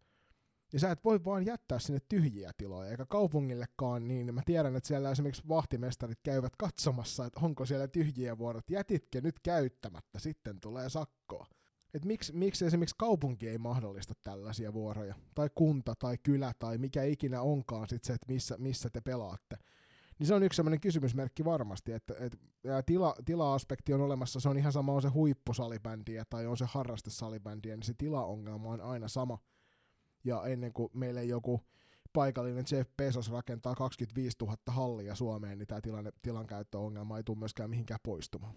Niin, ja jos mietitään vaikka näitä isoja seuroja, joilla on omia halleja, niin no vaikka täällä Turussa, niin Turun kaupunki nyt tunnetusti laskuttaa taas kupittaan palloiluhallista ihan jumalattomia määriä. Eikö se olisi esimerkiksi Turun kaupungille aika loistava vetonaula, että heillä pelaa neljä joukkuetta. Kaikki kaikki Turu, siis sekä FPC Turku että ää, TPS, heillä on molemmat sekä miesten että naisten edustusjoukkueet salibändiliigassa korkeammalla sarjatasolla F-liigassa pelaamassa, niin onko heitä pakko oikeasti loppujen laskuttaa, varsinkin kun ottaa huomioon, että ää, tiedetään, että jotta ää, siellä saada, saadaan yksi katsomalohko auki, niin siitä pitää erikseen maksaa kolmi, kolminumeroinen summa, niin voisiko nämä rahat miettiä, voisiko näitä rahoja miettiä, että ei välttämättä pyydettäisi ainakaan noin jumalatonta korkoa tai jumalatonta siis hintaa äh, josta kolmen tunnin salivuorosta, jotta seurat pystyisivät sitten investoimaan niitä rahoja vähän muualle, ja sitten pystyttäisiin niitä tyhjiä salivuoroja myöskin tarjoamaan. Tai vaihtoehtoisesti se nyt, kun Turussa tehtiin tämä lasten liikuntasetelikokeilu, joka sitten hirveästi huolestuttaa tietysti urheiluseuroja, koska se entisestään aiheuttaa kilpailua seurojen välillä niin olisiko mahdollista näihin sitten tehdä silleen, että Turun, Turun kaupunki tai ihan mikä tahansa kaupunki, niin just nimenomaan haluaisi luoda myöskin harrastetason urheilijoille sen mahdollisuuden ja antaisivat nimenomaan siihen, koska me, näissähän käy monesti just niin, että se painotus on ennen kaikkea siellä kilpaurheilun puolella. Mutta se on vaan semmoinen yksi oma ajatus, mikä mulla on pyörinyt monta vuotta jo mielessä, että olisi hirvittävän mielekästä päästä harrastamaan, tai niin kuin antaa sen mahdollisuus harrastaa myös niille, jotka eivät ole ihan niin tosissaan tuon lajin parissa, koska kuten ollaan hu- tulleet Julius tulevalla kaudella huomaamaan, niin, niin kivaa kuin se kilpaurheilu onkin, niin se ei oikeasti aina ole hirveän hauska. Mm, kyllä se on semmoista verenmakuisuussa menoa varmasti pahimmillaan välillä. Ja totta kai siis, kun tosissaan mennään, niin tosissaan mennään, mutta hauskaa pitää pitää. Ja sen takia siis on tosi harmi, kun miettii vaikka 2019, mä oon aloittanut valmentamaan tyttösalibändistä, niin mäkin olen valmentanut mitä loistavimpia yksilöjä, jotka ei välttämättä ole niitä kärkiyksilöjä, mutta mä oon huomannut, että, että kyllä niillä on niinku palo tätä lajikohtaa ja he äkkää jonkun perusjutun, vaikka saa jonkun uuden stepin, ja stepin kehityksessään, mutta sitten sit kun me, no mä, mä voin myöntää senkin, että kyllä mäkin on jossain kohtaa, ollaan menty mun valmentaja ää, tiimin kanssa, niin jo, jossain kohtaa valitettavasti tulos edellä, jolloin on jouduttu tekemään niitä niitä kokoonpanojakoja, että ollaan menty sitten kilp- kilpaporukalla oma sarjaa ja haastaporukalla oma sarjaa, mutta sitten, jotta ollaan saatu to- mukamassa tarpeeksi pelaajia johonkin haastajapeliin, niin ollaan otettu niitä kilpapelaajia myöskin siihen kokoonpanoon, jolloin valitettavasti sitten äh, meidänkin joukkueen, niin ollaan me varmaan joku puoltusina por- pelaajia menetetty, menetetty tästä lajista, jotka mä olisin mielelläni nähnyt pelaamassa jotain ihan höntsäturnauksiakin, jo, josta päästään siihen, että poikien puolella totta kai sitä massaa, sitä volyymia huomattavasti enemmän, mutta nytkin katsoo Tepsin legendarista hallisarjaa, niin siellä tälläkin kaudella pelasi äh, todella monta porukkaa, jossa on äh, ihan junnupelaajikin pelaamassa. Ja mahdollisesti nämä junnupelaajat, niin ei ne pelaa missään liiton alaisissa sarjassa, vaan ne pelaa salibändiä pelaamisen ilosta tuolla hallisarjassa. Niin, ja tässä tietysti nyt meitä, meidän ajatuksia muokkaa aika voimakkaasti se, että meillä on tyttösalibändin puolella, missä nämä volyymit on paljon pienempiä. Mä haluaisin nostaa tuossa vielä vähän samaa pohdintaa kuin mitä sulla oli yhdeltä kuulijalta. Eli suuri ongelma on se, että nimenomaan yläasteessa pikkuseurujen parhaat siirtyy liikaa isoihin seuroihin. Näin pikkuseurujen joukkueen rosteri kapenee ja joukkue ei pärjää ja monen yläasteikäisen nuppihan ei kestä olla joukkueessa, jos ei se pärjää, tulee dropout-kierre. Ja toinen syy on tietysti lajin valinta Yläasteiässä monessa, monessa isossa seurassa lajista riippumatta käytännössä pakotetaan valitsemaan laji, ja sitä yhtä lajia sitten on pakko harrastaa 4-6 kertaa viikossa. Ei siinä kakkoslajille sitten jää aikaa, eli pakko lopettaa. Surullista paitsi pikkujoukkueiden kannalta, niin myös urheilijan alkujen kannalta, koska liian aikaisin yhden lajin valinta on pahaksi monipuolisuudelle, mitä tarvitsee, jos aikoo isona olla jossain lajissa oikeasti hyvä äärimmäisen hyvä loppukaneetti näihin kuulijakysymyksiin. Ja sitten otetaanko kiinni siitä Jannen mammuttimaisesta vastauksesta seuraavaksi. Ja vielä kerran Janne, isot kiitokset. Kyllä. Eli eka, eka kyssäri, eli miksi pikkuseurot näivettyy, niin Janne heittää tähän, jos olisi yksiselitteinen vastaus, niin olisikin helppoa. Jokaisella seuralla on omia haasteita, löytyykö hyviä tekijöitä – tämä on ehkä jokaisen menestyvän yksittäisen juniorikäluokan takana, kun hyvät tekijät kohtaavat innokkaan ryhmän, toiminnasta tulee helposti monta vuotta pitkä, pitkäaikaisempaa, pitkäikäisempää. Ja mun mielestä Jannelle iso kiitos myös siitä, että sä keksit omia kysymyksiä tänne mm. tavallaan syventämään sun vastauksia. Sillä Janne seuraava oma kysymys on, että millainen kuva toiminnasta kyetään luomaan jäsenille ja ulkopuolisille? Tämä vaikuttaa siihen, mihin suuntaan ovi käy ja missä vaiheessa. Tarvitseeko pikkuseurujen ollakaan B-junioreissa mukana, etenkään valtakunnallisissa sarjoissa? Jos toiminta on poikkeuksellisen hyvää, jatkuu se vielä yläkouluiässäkin. Aina parin vuoden välein tällainen ikäluokka meille tulee jalkapallossa tai salibändissä. Nyt kyseessä tosiaan Jokelan kisa. Kyllä. Ja sitten puolestaan arvoihin, no tätä sivuttiin myöskin vähän äsken, mutta jos hamuat pikkujunnossa pokoilla ja hinnalla millä hyvänsä, on tuloksena hyvin pienen ryhmän kehittyminen ja muun ryhmän motivaation lasku sekä tasoerän kasvaminen. Jos sinulla on 30 junioria 1-3 luokilla, kehitä heitä ja pidä hyvää huolta heidän motivaatiosta. Onko juniorivalmentajan tehtävänä voittaa pokoleja vai antaa pelaajille mahdollisuus kehittyä huipulle tai kasvaa työkykyiseksi liikunnalliseksi aikuiseksi. Joka kuitenkin tämä niinku viimeinen työkykyinen liikunnallinen aikuinen on se, mikä meidän pitäisi olla ehkä se kaikkein tärkein kriteeri näissä hommissa. Onko mitään tehtävissä? Kysymykseen Janne vastaa, että on. Siellä käytetään pikkuseuroissa arvoja ja missiota, mitä tehdään ja miksi. Koulutetaan tekijöitä, nostetaan junioreiden kasvatustyön arvostusta. Nythän arvostusta saavat pääosin ne, jotka voittavat pokaaleja. Myös olosuhteet ovat isossa roolissa. Pikkuseuroilta niihin pitäisi kuntia panostaa paljon nykyistä enemmän. Pienten seurojen mahdollisuus on eri kilpailuhaltit kuin suurilla. Niitä voi mielestäni olla hinta, arvot, yhteisöllisyys, olosuhteet, keskittyminen pelaajakehitykseen junioreissa. Esimerkiksi niin, että peli tavallisesti pelataan aktiivisesti haastavaa peliä ja annetaan pelaajille paljon autonomiaa pelissä, tukien toimintaa yhteisellä pelifilosofialla. Tai ylivoimaa pääsevät pelaamaan kaikki tasaisesti. Oletteko ikinä kuulleet, että joku olisi tuon oppinut pelaamatta sitä? Toi on ihan loistava, loistava kysymys. Ja kyllä mä tässä vaiheessa voin äh, sanoa, että kyllä mä oon oman lyhyen junnu, junnu valmentajaurani aikana myöskin laittanut ihan sinne kentälle ihan niitä normikoostumuksia. Et ei se, kun mitä nyt miet, miettii näitä viimeisiä vuosia, niin loppujen ei niillä tuloksilla ole ollut minkään sortin väliä. Totta kai ne pienet pokaalit, mitä ollaan, ollaan saatu jostain aluesarjoista, niin onhan ne ne, luo, ne tuo sitä konkretiaa myöskin, mitä muistella sitten niille pelaajille. Onhan totta kai valmentajallakin kiva katsoa jotain mitalia, mutta siis ennen, ennen kaikkea, kun miettii vaikka viime kautta, niin suurimmat onnistumisen ilot mä oon kokenut siinä, kun mä oon nähnyt, että pelaajat on jatkanut myöskin tällä kaudella tätä lajia, ja ne on kehittynyt viime kaudesta. Kyllä. Sitten kolmanteen kysymys, onko tulevaisuus suurten seurojen mellestyskenttä, ja tässä vaiheessa Jonille äh, isot kehut, koska tämä suomen kieli on erinomaisen, erinomaisen kaunis ja hauska kieli. Kyllä tämä mellestys on hauska sana. Mm. Äh, Janne vastailee, että kysymys lienee enemmänkin siitä, mitä sen halutaan olevan ja miten toimitaan.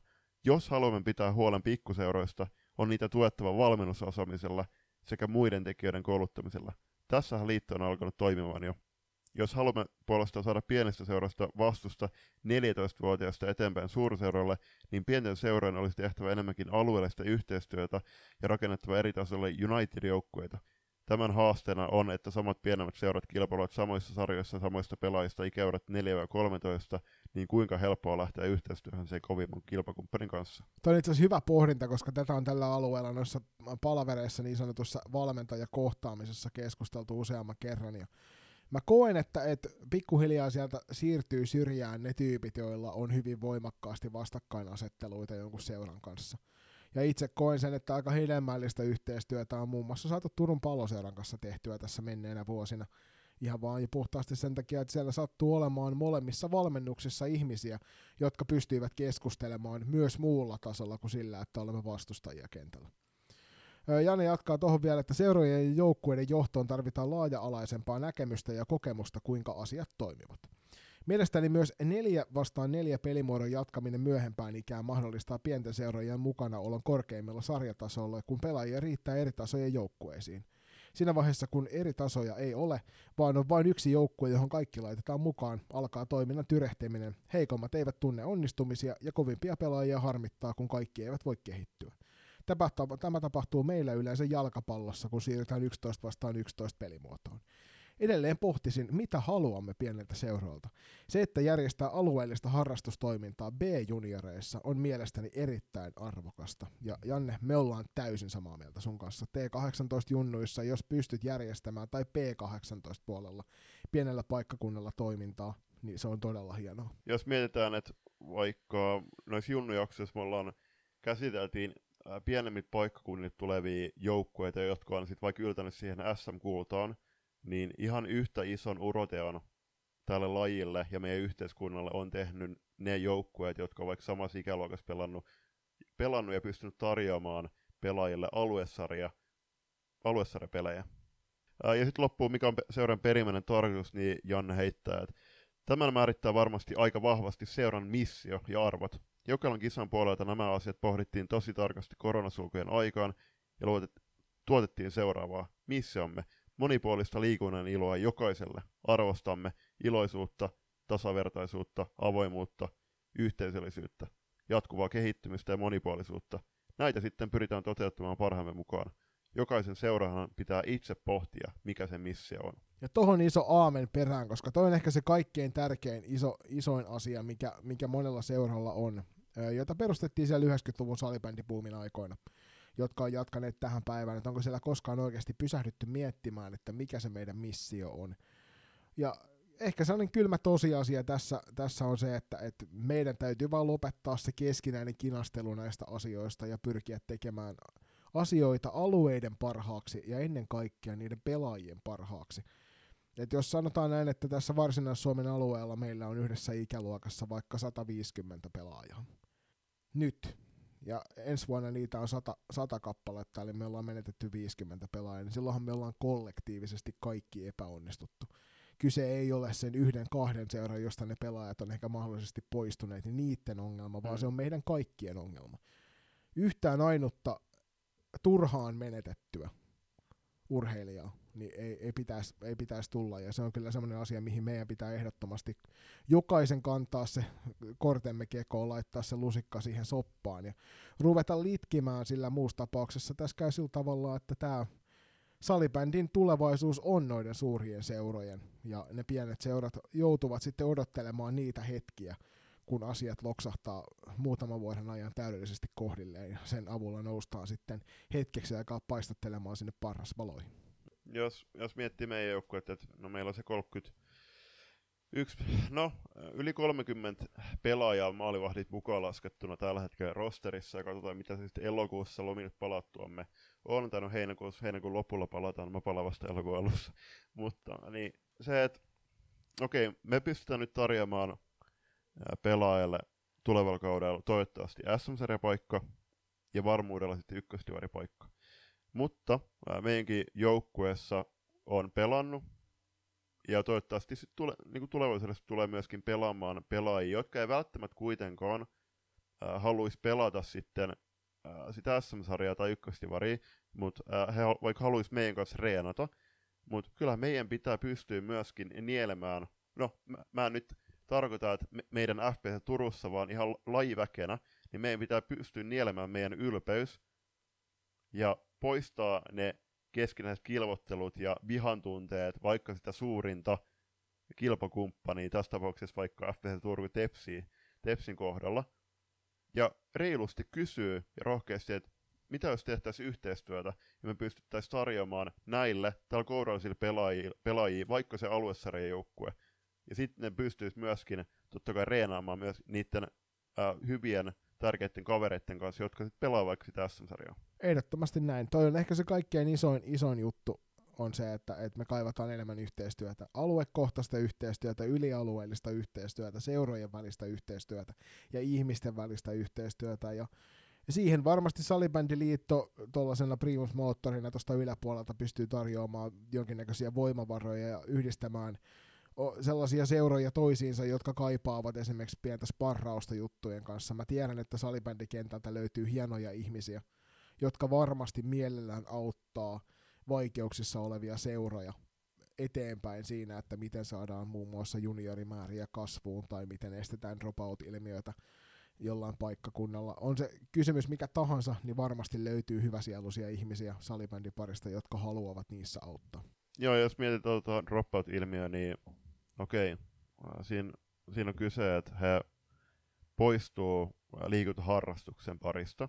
Ja tässäkin tapauksessa pohditaan, että sitä, että ei meidän valmentajan kannata missään, no ei missään T18 iässäkään vaatia pelaajalta, että joo, että sun täytyy tehdä nyt se lajipäätös, että onko, on se salibändi, jalkapallo tai pesäpallo, mutta sun täytyy nyt, että sun täytyy pystyä sitoutumaan tähän, jo, tähän tähän joukkueen arkeen sataprosenttisesti keväästä talveen, kaikki ne, kaikki ne vuodet siitä väliltä, niin kyllä se on meidän kaikkien etu, että ne pelaajat, että on se sitten salibändi tai jalkapallo, mutta kuitenkin, että tarjotaan se mielekäs, mielekäs turvallinen ympäristö, missä pelaaja sitten, niin okei, siis jos, jos ne vaikka päättää lopettaa sen joukkueessa pelaamisen, mutta ne löytää sen liikunnan kipinän koko elämäksi, koska kyllä me nyt tiedetään, että ää, mitä yhteiskunnallisia vaikutuksia myöskin positiivisesti sille liikkumisella on. On se sitten kävely, juoksua, ää, pihapelejä, mitä vaan. Niin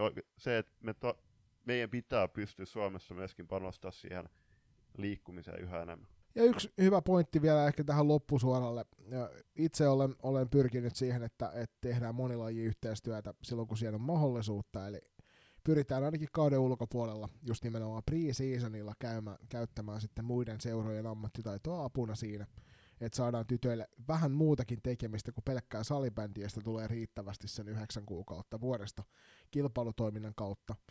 Iso kiitos siitä aikanaan Telille voimistelun, rytmisen voimistelun puolelle, mihin sitä suunniteltiin sitä yhteistyötä. Iso kiitos muun muassa Turun Urheiluliitolle, iso kiitos Turku Titanssille nyt tästä Lacrossen mahdollisuudesta. Mutta näissä pitäisi sitten myös muistaa se, että, että just toi mitä Julius äsken sanoi, eli ei, ei pelätä sen oman pesän puolesta. Jos meidän tehtävä on kasvattaa terveitä urheilijoita, hyviä ihmisiä, niin se pätee ihan samalla tavalla siihen, vaikka se siirtyisi sitten keilailun pariin. Eli jos, jos sä pystyt tarjoamaan monilajiyhteistyötä, tai annat mahdollisuuden harrastaa montaa lajia, ja sitten käy niin, että se sun laji ei olekaan se, minkä se sun urheilija valitsee. Niin taputa olalle siitä, että hän jatkaa urheilun parissa. Äläkä kyräile siitä, että hän ei jatka teidän parissa. Koska kyräilemällä me ei päästä ikinä yhtään mihinkään.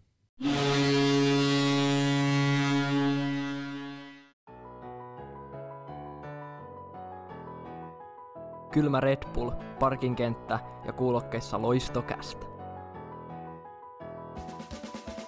Sitten olisi vuorossa viimeinen kolmas erä tähän loistokästin kolman, kolmanteen tuotantokauteen, ja se on tuttun tapaan uutispainotteinen, ja ää, tässä vaiheessa jo te olette kuulleet, että siirtonurkkaa siirrettiin nyt vikan jakson kunniaksi sinne ensimmäisen erään. Menkää vielä muistelee, että mitkä on ne kuumimmat siirrot, jos ette ole sitä vielä tehnyt. Suomi-sarjasta niin paikkoja ei täytetä. Täten noin kaikki kolme lohkoa tullaan pelaamaan seitsemän joukkueen kesken. Mä oon toisaalta ihan tyytyväinen tähän päätökseen kyllä, koska siinä olisi, se olisi vienyt taas oman aikansa käydä sitä prosessia pidemmälle. Vaikka nämä nyt edelliset tulikin kohtuun nopeassa tahdissa, mutta se olisi voinut viedä, viedä pitkän tovin tuohon ja sen takia mä väitän, että siellä oli ehkä tietoa siitä liitolla jo, että toi saattaisi mennä pidemmälle toi prosessi ja sen takia vedettiin nyt suoraan sitten liinat kiinni ja mennään sitten 21 joukkueen meiningillä. Joo, ja kolminkertainen sarja tulee olemaan, että siinä joukkueet tulee to- toisilleen ehdottomasti tutuksi, siinä tullaan nielemään aika paljon kilometrejä myöskin bussi, bussipenkillä, mutta tuohon niin mä väitän, että tämän sarjan vaativuus taloudellisesti ja myöskin pelillisesti ja ennen kaikkea ajankäytöllisesti on ollut jo aika monella, monella tiedossa. Ja ei nyt ole tarkoitus teilata näitä joukkoja, jotka joutuisi valitettavasti luopumaan paikoistaan, mutta väitän, että, että keväällä olisi ollut, ollut jo hyvä aikaa tehdä ää, se lopullinen päätös ennen kuin lähdetään sitten arvomaan, että saadaanko joukkuetta vai ei. Joo, ehdottomasti näin se olisi pitänyt tietää kyllä etua, etuaikaa. Ja toivottavasti tässäkin nyt taas liitto viisastuu sitten ja vaativat jonkinnäköisiä etukäteis ajatusmalleja tai ratkaisuja noilta seuroilta, että tiedetään varmuudella, että ketkä heistä uskaltaa sitten lähteä näihin sarjoihin mukaan. Nyt kuitenkin kyseessä ei olisi kokonaan valtakunnallinen sarja, vaan osittain valtakunnallinen sarja. Seuraava uutinen koskee sitten Salibändiliiton hiilijalan jälkeä. Salibändiliitto on tuossa teki taannoin tämmöisen linjauksen, että lähtevät kohti vastuullisempaa toimintaa. Salibändiliitto pureutuu hiilijalanjälkeisen pienentämiseen ja tähän liittyy olennaisesti tämmöinen Carbon Link-niminen niminen tota, organisaatio, ja heillä on semmoinen reaaliaikainen laskenta, joka visualisoi sarjatoiminnan päästöt ja kannustaa ottelumatkojen vähentämiseen, ja tähän liittyy se julppa se juttu, minkä sä heitit siellä ensimmäisessä erässä niistä sarja, sarjan lohkojaoista, että T16-sarjassa, niin laitetaan sitten kuitenkin kahdeksan joukkuetta seikkailemaan ympäri Suomea oikein urakalla. Tämä ei välttämättä nyt korreloi ihan sen ulostulon kanssa, mitä tässä uutisessa sanotaan. Joo, mutta totta kai hei, siis on otettava huomioon, että ää, tässä pitää tutustua Salibeliiton vastuullisuusohjelmaan 2026, eli tässä on todennäköisesti odotettavissa seuraavat kolme kauttakin vielä, että no eräviikin tai FPC Turku lähtee, lähtee jonnekin Kontiolahden pelaamaan, sitten sitten Ouluun, Vaasaan, Jyväskylään ja Kokkolaan, tai sitten toisinpäin. Et onhan, no, katsotaan mitä, mitä vuodet tuo tullessaan, mutta ke, on mainittava toki se, että hienoa, että tähän asiaan on reagoitu. Että kyllähän nyt mietitään, että ei, eihän näissä nykyisessä sarjajärjestelmässä on minkään sortin järkeä, vaikka tykkäisi kuinka paljon matkustaa. Ja totta kai on otettava huomioon, että mitä me nyt, mitä tahansa täällä sanotaan, niin kyllähän noi pelaajat tykkää reissata ympäri Suomea salibändin perässä, ja se nyt mahdollistaa totta kai heille, ja se on hieno. Mutta täällä äh, Salibändiliiton yhteiskuntasuhdejohtaja Jari Kinnonen, eli Kinnonen Official, taustoittaa, että olemme liitossa linjanneet ympäristöasiat keskeisiksi. Haluamme jättää elinvoimaisen maapallon seuraavillekin sukupolville. Jatkaa tässä myöhemmin alhaalla noista nimenomaan pelimatkoista on se, että valtakunnallisten sarjojen tarkoituksenmukaisuutta pohditaan kriittisesti. Osa sarjoista muuttuu alueellisemmiksi. Myös erotuomariasettelulla pyritään vähentämään matkustamista. Ja lyhyemmät matkat säästävät paitsi luontoa, niin myös salibändin harrastamisen kustannuksia ja aikaa, joka usein on kortilla junioreilla sekä heidän vanhemmillaan. Ja näin ollen tota, tässä varmasti tuohon muutaman seuraavan vuoden aikana niin ehkä nähdään sitä konkreettisempia toimia vielä tämän hiilijalanjäljen pienentämisen suhteen, ja se on kyllä positiivinen asia niin meidän kuin ennen kaikkea tämän meidän as- asustamamme Tellos-planeetan tulevaisuuden kannalta. Joo, Tellos on hieno sana, ja ehkä tähän, tähän vielä pikku haasteen sinne Salibäniliiton toimiston suhteen, että täytyy muistaa myöskin, että me eletään internet-aikaa, että mä toivon, että niitä joka vuotisia kokouksiakin, niin niitä voidaan ehkä sitten mahdollisuuksien mukaan yhä enemmän myöskin mahdollistaa sit siellä netin välityksellä, että onko pakko lennättää tai junilla viedä tai pahimmassa tapauksessa yksityisautoilla viedä niitä ihmisiä yhteen samaan paikkaan. Hyvä pointti. Siirrymme eteenpäin. Seuraava uutinen koskee sitten puolesta Champions Cupia, ja siellähän ilmoitettiin nyt noin puolivälierä parit, tai arvottiin puoliväli parit. Ja tämähän tarkoittaa suomalaisittain muun muassa sitä, että TPSlle tulee tuossa ensimmäisessä puoliväliä koitoksessa vastaan Pixpuu Vallesta IPK, joka sijoittuu tuolla Ruotsin SSL kakkoseksi. Ja Classic puolestaan kohtaa se kovimmasta kovimman, eli Toreen Gruppenin. Näähän menee sillä tavalla, että Suomen ja Ruotsin välillä niin arvottiin noin parit tuossa vastakkain, sitten Sveitsi ja Tsekki arvottiin puolestaan siellä sitten vastakkain noin joukkueet, ja nämä kaksi muuta otteluparia sitten Zug United vastaan SC Vitkovice ja FPC Ostrava vastaan Gluten Dietlikon Jets. Ja sitten tosta eteenpäin niin otteluparien voittajat menevät sillä tavalla jälleen kerran, että sieltä tulee sitten arvaus seuraavaksi, että kuinka käy sitten eteenpäin tuosta, ketkä menevät. Kiinnostava syksy edessä ja se varmasti lisää myöskin, jos miettii Tepsiä klassikkiä, niin siellä on jo ennestään aika tiukka otteluohjelma, varsinkin ollut viime vuosin tälle syksy, syksyn ajanjaksolle, niin tuohon kun heittää Champions Cupin vierasreissut ja mitä siellä Supercupia sun muuta, niin kiire tulee. Uh, Mainitaanko noin peliaikataulut tuolta sen verran, että että nämä naisten ja miesten puolivälillä pohjois, pohjoislohkossa, eli Suomen ja Ruotsin välillä, niin menee niin, että 14-28 ja 21-27.8. ja sitten taas puolestaan tuolla eteläpuolella niin 11-17.9. ja 18-24.9. ja sitten välierät puolestaan vuorossa siellä lokakuun marraskuun taitteessa.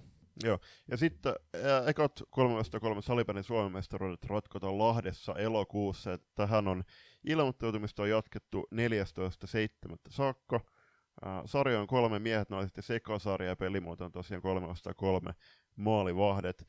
Maalivahdit Salibändiliiton tapahtumapäällikkö Hanne Nyr- Nyrönen kertoo, että salibändi on on SM-viikolla mukana ensimmäistä kertaa, eli lajihistoria tullaan tekemään. Mukana on hyvin joukkueita, mutta mu- mukaan mutta mukaan mahtuu vieläkin sama Suomen mestaruuksista, etenkin naisten sarjan ja sekasarjan. Ja nyt pitää muistaa, että noin SM-viikot, mihin salibändi osallistuu, niin myöskin Lacrosse on mukana siellä, ja sen takia olen itse tätä taustatutkimusta joutunut tekemään tästä vähän enemmän, niin SM-viikko kokonaisuudessa järjestetään 3-6. elokuuta Lahdessa, ja siellä on yhteensä 25 lajia mukana taistelemassa Suomen mestaruuksista, ja niille kaikille, joita kiinnostaa, niin täältä löytyy muun muassa avovesiuinti, beach taekwondo, biljardi, coastal soitu, frisbee golf, jousi ammunta, judo, kahvakuulaurheilu, kriketti, lacrosse, lippupalloa, maratonmelontaa, ultimate, tanssi, latina, yksi on yksi, kaikkea mahdollista. Sen lisäksi myöskin salibändi ensikertalaisena, mölkky ensikertalaisena ja tosiaan tämä tanssi Latin yksi on yksi, niin nämä on eka kertaa matkas mukana. Tulkaa he Lahteen, meikäläinen pitäisi olla paikan päällä tuolla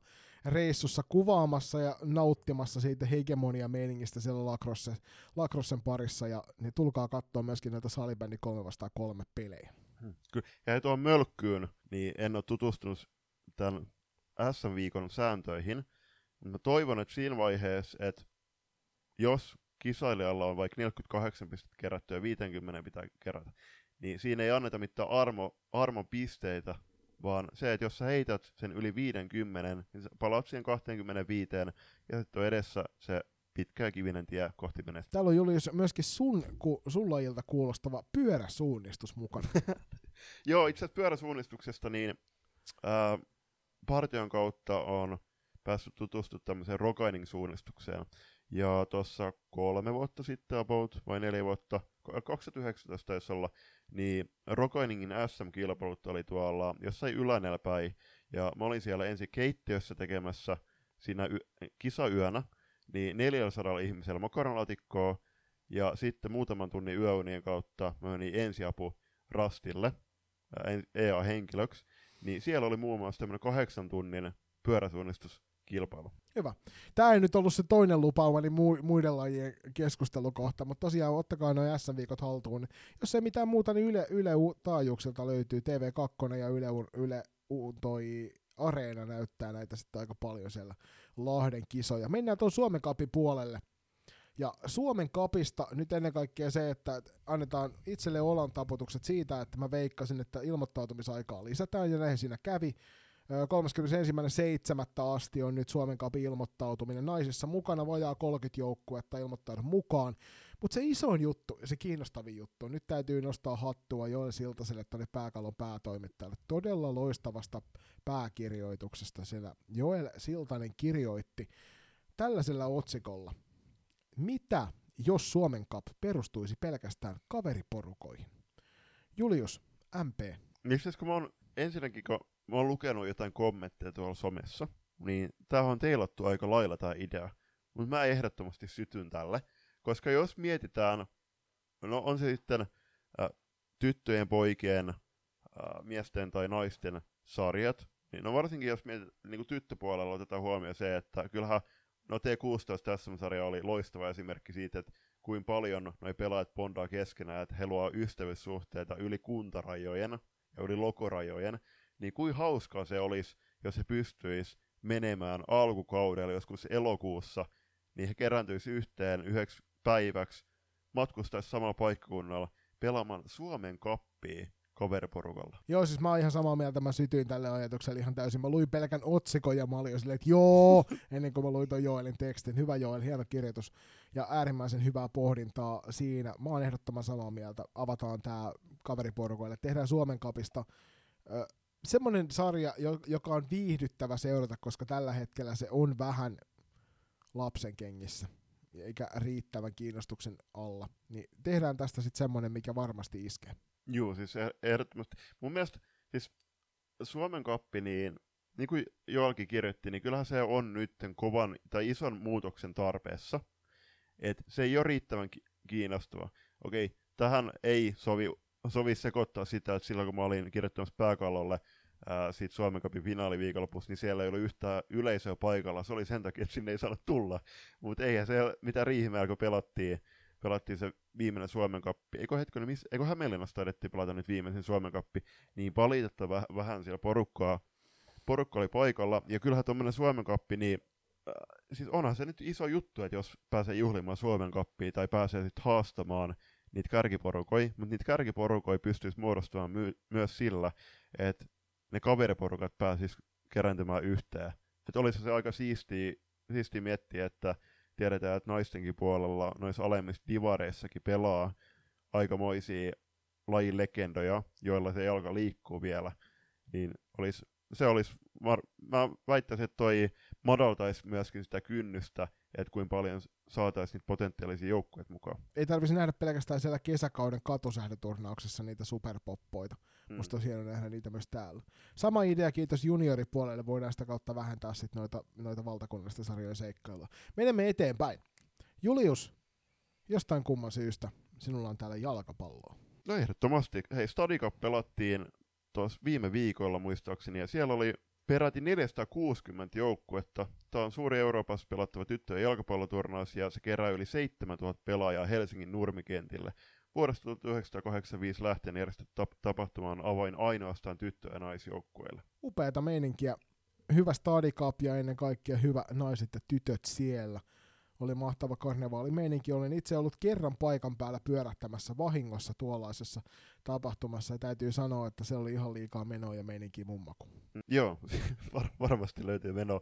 Mutta mä luin tuon uutisen tuohon liittyen ja itse asiassa töissä tuli katsottu jotain Maikkarin aamu Hei, tähän hot take. Mun mielestä se Maikkarin aamu TV on hyvin muovinen versio Ylen vastaavasta, vastaavaan verrattuna. Hot take, niin se on aina ollutkin. Kyllä, mutta äh, siinä oli äh, lieveilmiö, joka on tuttu myöskin salibändikentiltä, eli siellä yleisöstä huudetaan tuomareille, joka on hyvin valitettava ilmiö. Se, että kyllä muistakaa, menkää kannustamaan niitä sen oman lapsen tai oman suosikkijoukkueen otteita ja keskit- keskittäkää energiaa siihen, älkää muille valittamiseen. Palaamme tähän asiaan pian. Kesällä nyt ennen kaikkea kohtapuoliin pelataan toi Prague Games jälleen kerran. Ja nyt suomalaisosallistumista juniorisarjoissa on myöskin tosi paljon. Ja tällä kertaa G14-ikäluokassa on Kalvolan Keihäs, Pirkkalan Pirkat ja Northern Stars. G16 on Pirkkalan Pirkat ja Northern Lights, joka kuulostaa monelle ehkä erikoiselta, mutta tämä on sellainen keräilyporukka ja päävalmentajana toimii itse FPC Loista päävalmentaja Matti Pieni Eli Midas. Apu. Min, mitäs pieni häkkinen apuna on muun muassa Kuusisaari Teemu, joka on tuttu myöskin tuolta viime kauden Suomen mestari ä, Nipakos SP Vaasan tau, taustamiehistöstä.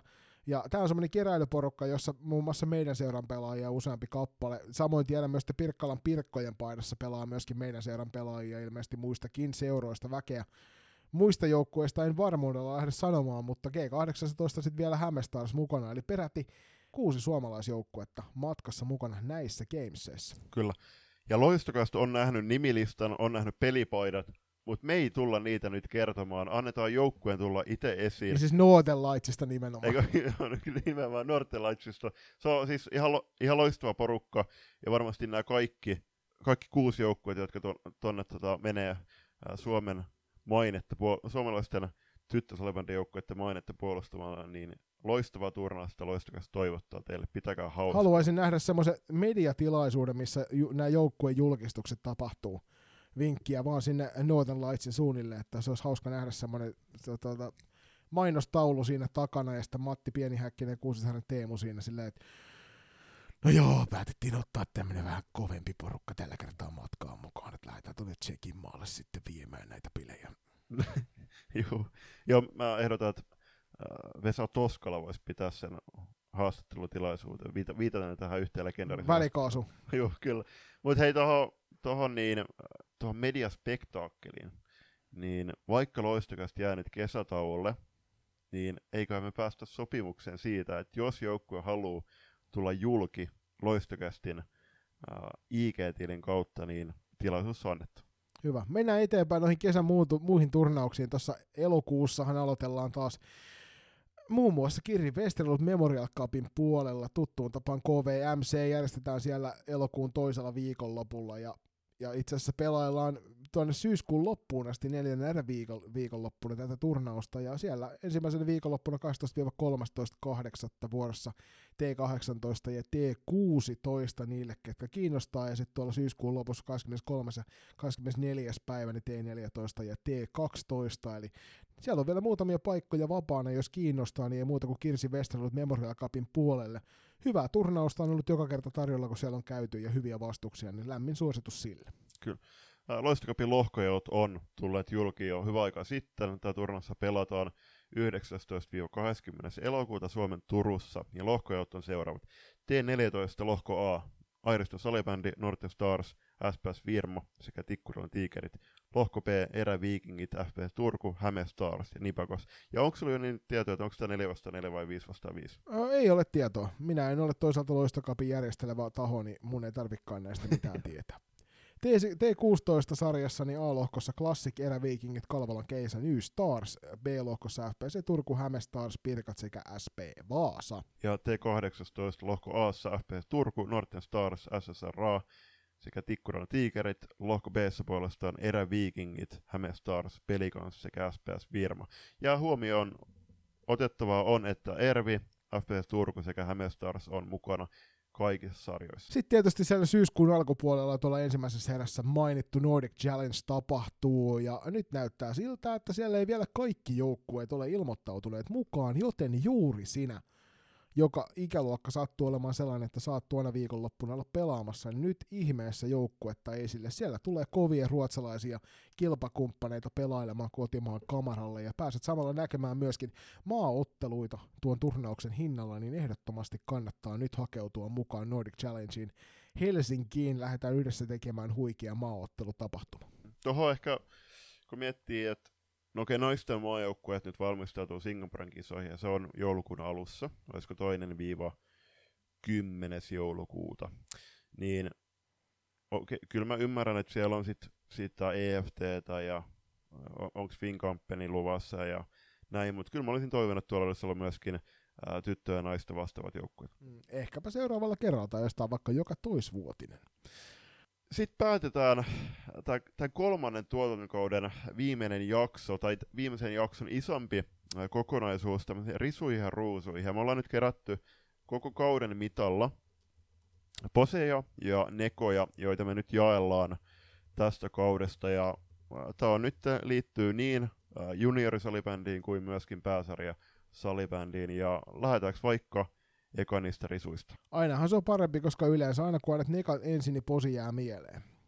Risut lähtee nyt ensimmäisenä tonne, mistä jo alun perinkin puhuttiin, eli turnausten aikataulussa päällekkäisyys, no challenge, ja sitten ennen kaikkea tuossa nyt menneenä keväänä T16 SM-sarjassa toi Oulun turnaus esimerkkinä siitä, että et päällekkäisyyksiä aivan liikaa, nämä on asioita, jotka pitäisi hoitaa ilman, että sivullisten tarvitsee niihin tarttua, ja näissä molemmissa tapauksissa on vaadittu muitakin kuin liiton toimijoita hoitamaan asiat kuntoon.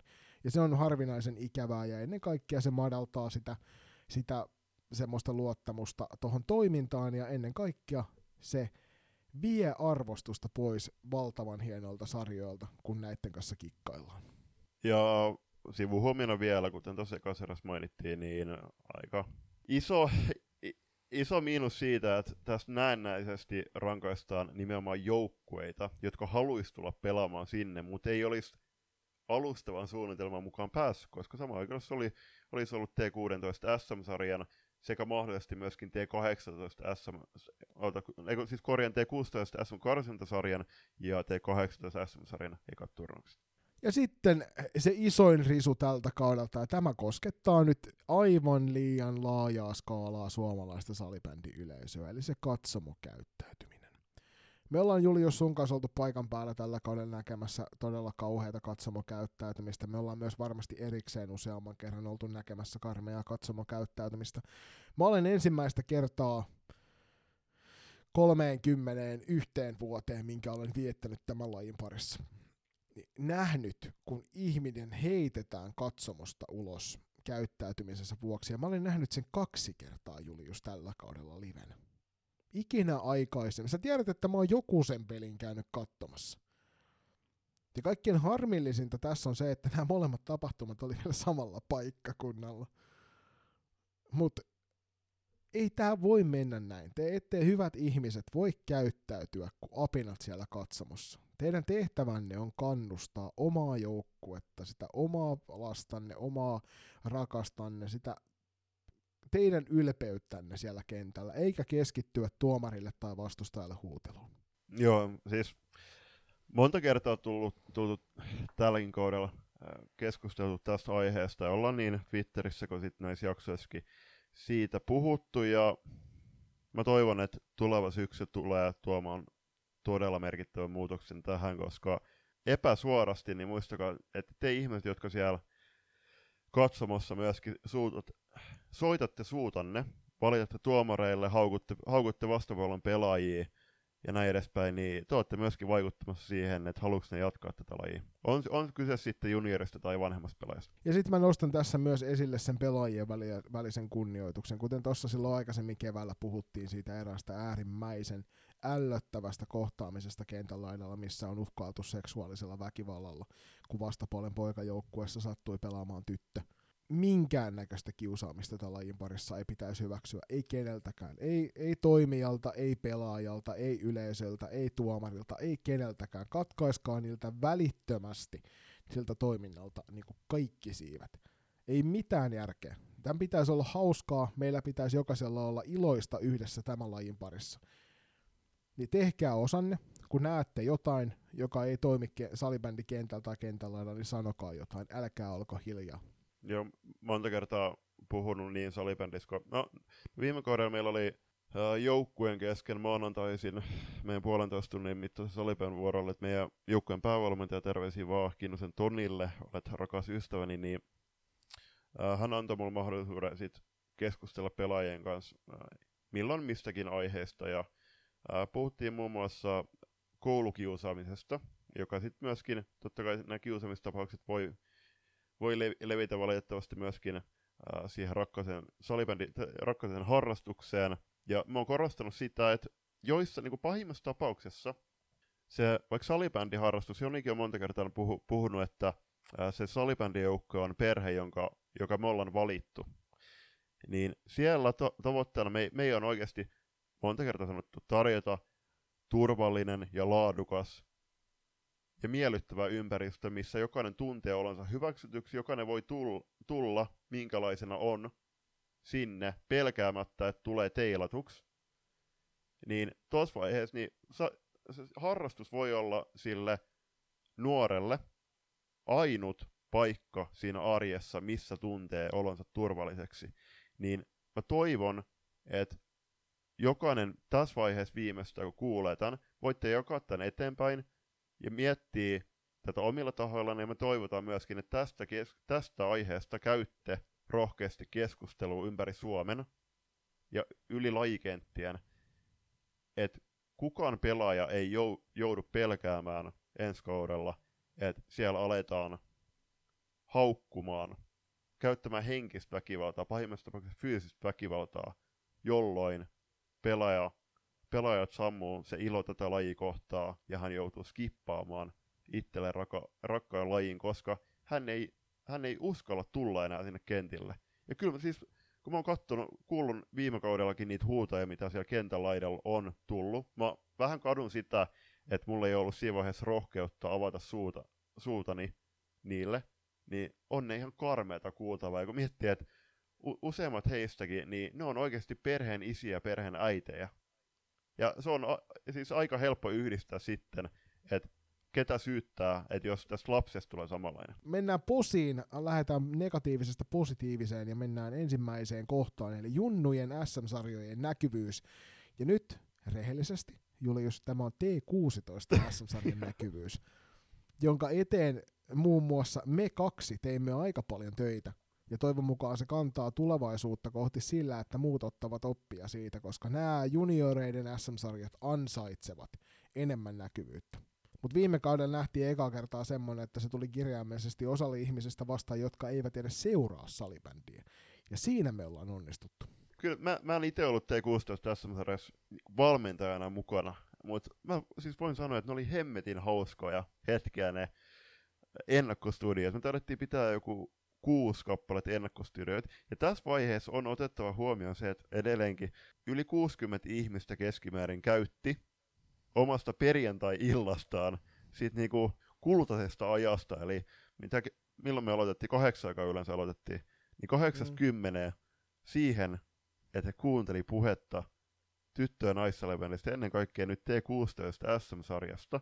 Ja mikä hienointa siinä oli se, että se vuorovaikutuksen määrä, että okei, pelaajat tuli siellä pelaajat moikkaili toi, toisiaan, ja että moikkaa, moikka, terveisiä vaan esim. meidän joukkojen Meerille. Ja sitten, mikä siis oli ihan huikeat myöskin nähdä se, että kuinka vapautuneesti avoimesti pelaajat myöskin tuli vierailla ja taustahenkilöt tuli vieraille siihen live-lähetykseen. Mm. Joo, ja siis se on kyllä asia, jota ehdottomasti mikäli ensi kaudella SM-sarjassa vaan pyöritään, niin tehdään, tehdään kyllä varmasti tulevalla kaudellakin, ja kutsutaan myös T18 ja T21 SM-sarjat tekemään samaa. Ja mikä ettei naisten divaria, naisten suomisarja ja vaikka naisten vitosdivaria, ihan sama, mitä, mutta nostakaa sitä omaa sarjaanne esille. Tehkää sen eteen töitä että saatte, koska se auttaa teitä sitten myöskin saamaan yhteistyökumppaneita, kun te oikeasti viette sitä näkyvyyttä eteenpäin. Noitakin siis parhaimmillaan meitä katseli joku 150 ihmistä kerralla, Mm. kun me puhutaan T16 SM-sarjasta, joka oli hieno sarja. Mutta siitä vielä hienomman siitä teki, just niin kuin sanoit, niin se, se ympä, niin kuin yhteisö siinä ympärillä. Koska vaikka sä et ollut livenä paikan päällä niissä peleissä, mm. Mm. niin sä koit sen silti niissä lähetyksissä kovin vahvasti, että se yhteisö oli siellä. Mm. Se oli niin kuin välittömästi läsnä, kun me pistettiin mikki päälle ja ruvettiin puhumaan. Joo, ehdottomasti. Ja ää, Niko Niskoselle suuri kiitos, että oli osa sitä kokonaisuutta. Toiv- toivottavasti myös tulevalla kaudella tuut olemaan ää, osa meidän tiimiä, vaikka et ää, siinä sarjassa valmennakaan. Ja sitten ky- kyllä se on myöskin ää, hyvin kuvaavaa, että et kuinka paljon toi sarja sit loppujen lopuksi kiinnosti. Et kun mä sain kunnian selostaa sen ratkaisevan SM-finaalin, niin sitä oli katsomassa yli 500 ihmistä.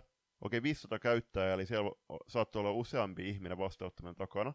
Eli varmasti mennään lähemmäs ku 700 mä veikkaisin. Ja paikan päällä niitä matseja oli sit katsomassa useampi sata niin Turussa kuin Kokkolassa. Niin junior salibändis, miettikää, tommonen väkimäärä. Ja loppujen lopuksi aika pienellä työllä saatiin tommonen aikaan.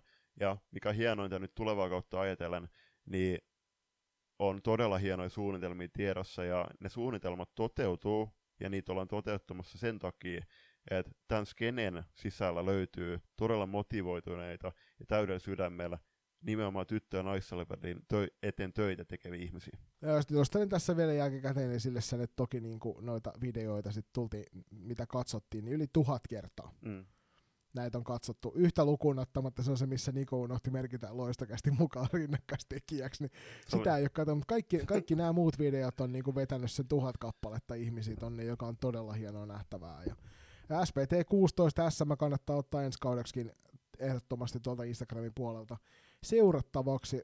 Se rupeaa sitten taas päivittymään, kun noi SM-karsinnat alkaa, niin sieltä päästään sitten kohti seuraavaa kautta ja katsotaan, ketkä sitten nousevat esille. No, no meillä oli kolmanten tässä ottelustriimit. Ää, niitä nähtiin yhä enemmän ää, tällä kaudella ja kyllä siis iso posi salibändi TVlle, ää, isot odotukset tulevalle kaudelle sitä varten.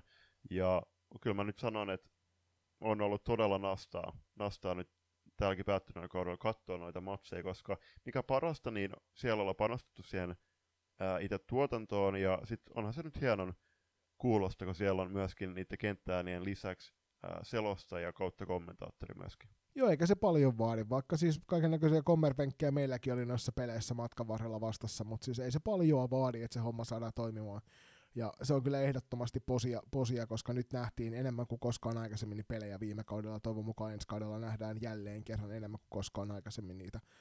Ja ennen kaikkea tuntuu siltä, että siellä rupeaa olla aika kovan tason toimijoita taustalla. Että siellä niin kun katsotaan iso, iso hatunnosto, voitte lähteä jokainen kokeilemaan, vetää sen samalle tasolle kuin mitä Nipa, tuolla niin Kokkolan suunnilla Nipakos veti. Nipakos SP Vaasa T16 SM-sarjapeleissä huikea tuotanto niillä striimeillä, mutta sitten käykääpä huvin vuoksi katsomassa, mitä ne teki, oliko se nyt Insidivarin puolella, Mm. kun ne pelas vai Virtuaalistudio. niin, virtuaalistudio vedettiin niihin ottelualkuihin, siis herran jumala sentään minkä näköistä meininkiä. Ja tähän riittää se, että siellä on muutama hullu media, mediaosaaja tekemässä näitä hommia. Juuri näin, juuri näin. Ja äh, tohon, muutenkin siis nämä ottelustriimit ja näkyvyys, ne niin nivoutuu yhteen. Että mä toivon, että okei, okay, sosiaalisessa mediassa, mutta tehkää myös niistä ottelutapahtumista yhä näyttävämpiä. Panostakaa niihin. Alkaen tässäkin tapauksessa äh, kehut sinne äh, Nipokoksen suuntaan, kun siellä oli nuori, äh, nuori kuuluttajan alku, joka oli mun mielestä teidän peleissä kuuluttamassa. Joo, kyllä. Juu. Joo. Joo, niin siis ihan, ihan loistavaa haipin luontia, tämmöistä nuoren slangia, niin sitä lisää. Ehdottomasti. Kolmas kohta sitten vielä niin on tämä, se on ehkä tulevaa kautta silmällä pitää se iso juttu, eli paluumuuttajat kaudelle 23-24. Nyt loiston puolelle tietysti Ulla Valtola, Laura Pakarinen, Tuuli ja Lahti, eikä niitä isoimpia nimiä, ennen kaikkea Valtola nyt etunenässä sen lisäksi KVn puolelle aika huikeet Mia Valleenius, Tuuli ja Aho tekee paluuta Suomen sarjoihin. Todella, todella, todella kovan luokan paluumuuttajia tähän kotimaan F-liigaan. Ja F-liigalla on ollut vaatimaton tavoite olla se maailman paras äh, salibändi pääsarja. Niin ilman tällaisia steppejä, niin uskottavasti se ei ole otettavissa se mantteli sieltä Ruotsista meille päin. Mutta tämä on hyvä alku, ja ensi kausi tulee olemaan varmasti niinku sen pohjalta niin entistäkin kovempaa kilpailua sen kärjen kohdalta. Muun muassa KVssa, niin siellä on Elli Huotari, äh, ihan loistava, loistava persona ja valovoimainen ty- ihminen. Terveisiä vaan Ellille, jos kuuntelet, niin olkaa rohkeampi myöskin sen markkinoinnin ja somen kanssa. Et mua ainakin kiinnostaisi, no siis Loistokas ehdottomasti tekee Ullan kanssa jonkun niin kuin pide, pidemmänkin haastattelun jossain vaiheessa, jos mahdollisuus ja aika tullut kohtaa. Mutta kyllä mua kiinnostaisi muun muassa ää, kuulla vaikka Mia Vallennuksen ja Tuuli ja Ahon ää, yhteishaastattelu. Jos Elli haluaa tehdä, voidaan mekin totta kai tehdä. Että mitkä tekijät ne oli, jotka oikeasti te, niin kuin loppujen lopuksi ratkaistaan päätöksen palata kasvattiseuraan, missä KV menee tällä hetkellä, ja avata vaikka näiden pelaajien juni, juniori, tai siis urapolkuja tähän saakka. Ja siis ehkä tästä innostuneena, niin kyllähän mekin ollaan puhuttu, että valokeilassa sarjaa olisi hauska tulevaisuudessa taas tehdä. Katsotaan, josko se piirtyy sinne ensi kauden verkkokalvoille sitten jokaisella paikkakunnalla ympäri salibändikartan. Sitä ei koskaan tiedä, se on ainakin keskustelun alla tällä hetkellä. Mutta joo, siis tämä on ehdottomasti semmoinen asia, että et kesätauolle on kiva jäädä näistä ajatuksista, kun tietää, että ensi kausi tulee olemaan ihan huikea. Mutta tyypilliseen tapaan me lopetamme tämän jakson kuulija kysymykseen, joka ei tällä kertaa liity minun eikä Juliuksen yksityiselämään, eikä ehkä suoranaisesti suoraan salibändikentällä.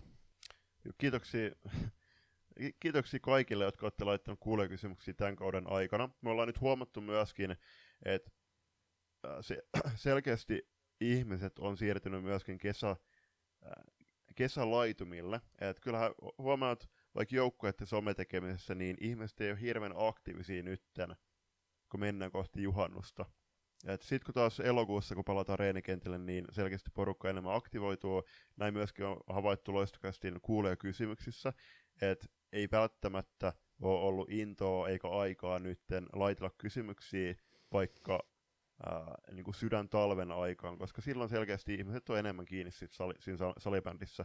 Ja näin, niin kuin ennen kuin mennään tähän kysymykseen, ja mulla on myöskin heittää sitten yksi kysymys Jonillekin, niin vaikka me tullaan myöskin olemaan, olemaan yhteyksissä kesätauonkin aika paljon, niin, ää, niin kyllä sen huomaa, että tähän, siis ihmeet suhtautuu tähän lajiin tosi intohimoisesti, mutta ää, kyllä se tauko salibändistäkin tekee todella hyvää, ja mä aion itsekin käyttää tuon tauon kyllä kaikkeen muuhun kuin salibändiin. Joo, ihan sama, vaikka varmasti lajimielessä tulee pyörimään, mutta, mutta tota, ää, viime kausi oli aika rankka henkisesti, vaikka niin kuin tavallaan ulospäin olikin pelkästään gloriaa sitten loppujen lopuksi, vaikka hopealle ehkä jäätiin, mutta, mutta meille se oli onnistuminen ja itse asiassa pienimuotoinen pettymys se, että Suomen mestaruutta ei saatu tuotua, mutta kausi oli pitkä, kausi oli rankka, ja teki hyvää pitää pieni breikki ennen uuden kauden aloittamista, ja nyt kun on saatu hyvin treenattua tässä kesä, kesätaukoon asti, niin hyvillä mielin pystyy jäämään sitten myöskin loistakästi hommista pois, ja sitä kautta sitten vetää tuommoinen reilu kuukausi lonkkaa ihan täysin salibändistä ja sitten palata virkistäytyneenä kohti ensi kautta. Ja katsotaan mitä sitten tuleman pitää. Mutta hei, tämä kuulokysymys oli, mä en nyt löytänyt sitä valitettavasti tähän väliin, mutta mä muistan suurin piirtein se meni, miten se meni. Eli siinä kysyttiin, että pitäisikö salibändi tehdä enemmän yhteistyötä muiden lajien kanssa, esim. pesäpallon kanssa. Pitäisi. Joo, siis täysin samaa mieltä. Tuossa, tuossa päästään myöskin siihen, että me ollaan nyt tehty se lacrosse, lacrosse-tiimin kanssa yhteistyötä, ja joka maanantai ää, tytöt on päässyt ää, osaavan valmennuksen pariin liikkumaan, niin siinkin, että no, osa pelaajia nappaa enemmän, osa vähän vähemmän ää, uusi lajia. Ehkä siihen, siihen, että miksi se nappaa vähemmän, ää, ainakin alussa saattaa vaikuttaa se, jos, jos ei ihan heti handlaa sitä lajia. Mut sit... Niin varsinkin, jos satut omassa lajissa olemaan jo legenda valmiiksi ja sitten tuut tonne, etkä osaa niin, ottaa ju, palloa ju, kiinni. Niin. Juuri näin. Mutta tossakin, että pesäpallo, niin okei, okay, siinä on äh, varmasti paljon äh, hyötyä totta kai esimerkiksi siihen liikkeeseen, siinä on räjähtäviä lähtöjä, mutta tossakin päästään taas siihen perusajatukseen, että eh, ehkä jotkut pelaajat löytää siitä myös itselleen toisen hyvän lajin, mihin rakastuu ja mikä saa heidät liikkumaan. Joo, siis ehdottomasti ottakaa F-liigasta malli, F-liiga ja Kavioliiga rupesi tekemään yhteistyötä tuossa kevään alussa, niin tehkää itse samoin ja ruvetkaa tekemään yhteistyötä eri lajien kanssa ja eri tahojen kanssa, ottakaa sellaisiin kohtiin, missä tuntuu, että itsellä on puutteita, niin ottakaa sinne apuja ja ennen kaikkea tehkää sellaisia asioita, jotka voimistaa teitä molempia toi pesäpallo olisi hyvä veto salibändille siinä suhteessa, että pesäpallo on kesälaji, lacrosse kesälaji, jalkapallo kesälaji.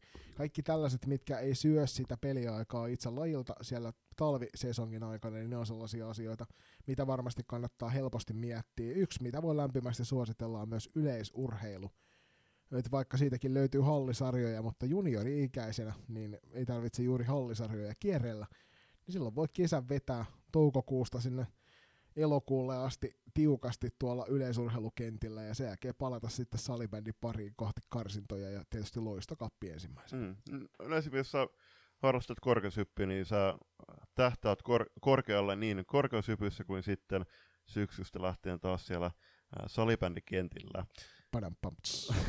niin, joo, sä voit editoida, editoida tähän semmoisen.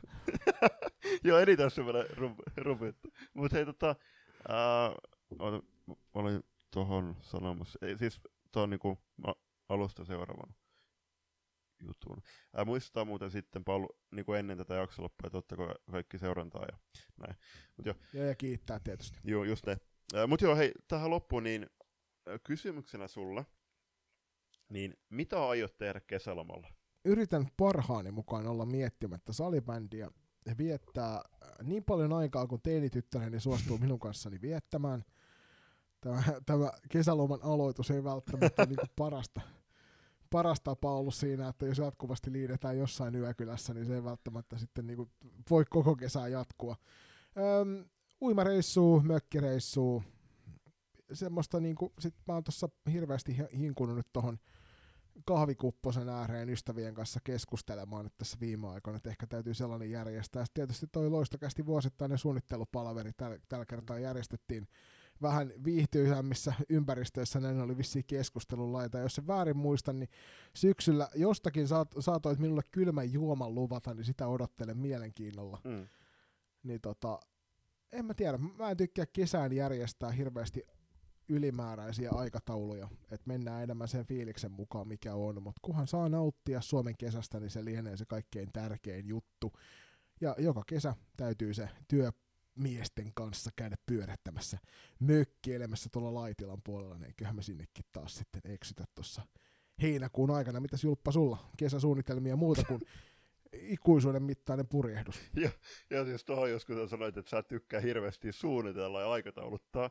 No okei, siis uh, juhannusviikolla niin meillä on tämmöinen perinteinen saaristojuhannus, kolmas uh, saaristojuhannus mulle – mennä meidän iso, lippukunnan isommalla aluksella saaristoon nauttimaan hyvästä ruuasta, hyvästä juomasta ja äh, hyvästä seurasta ja kaunista maisemista.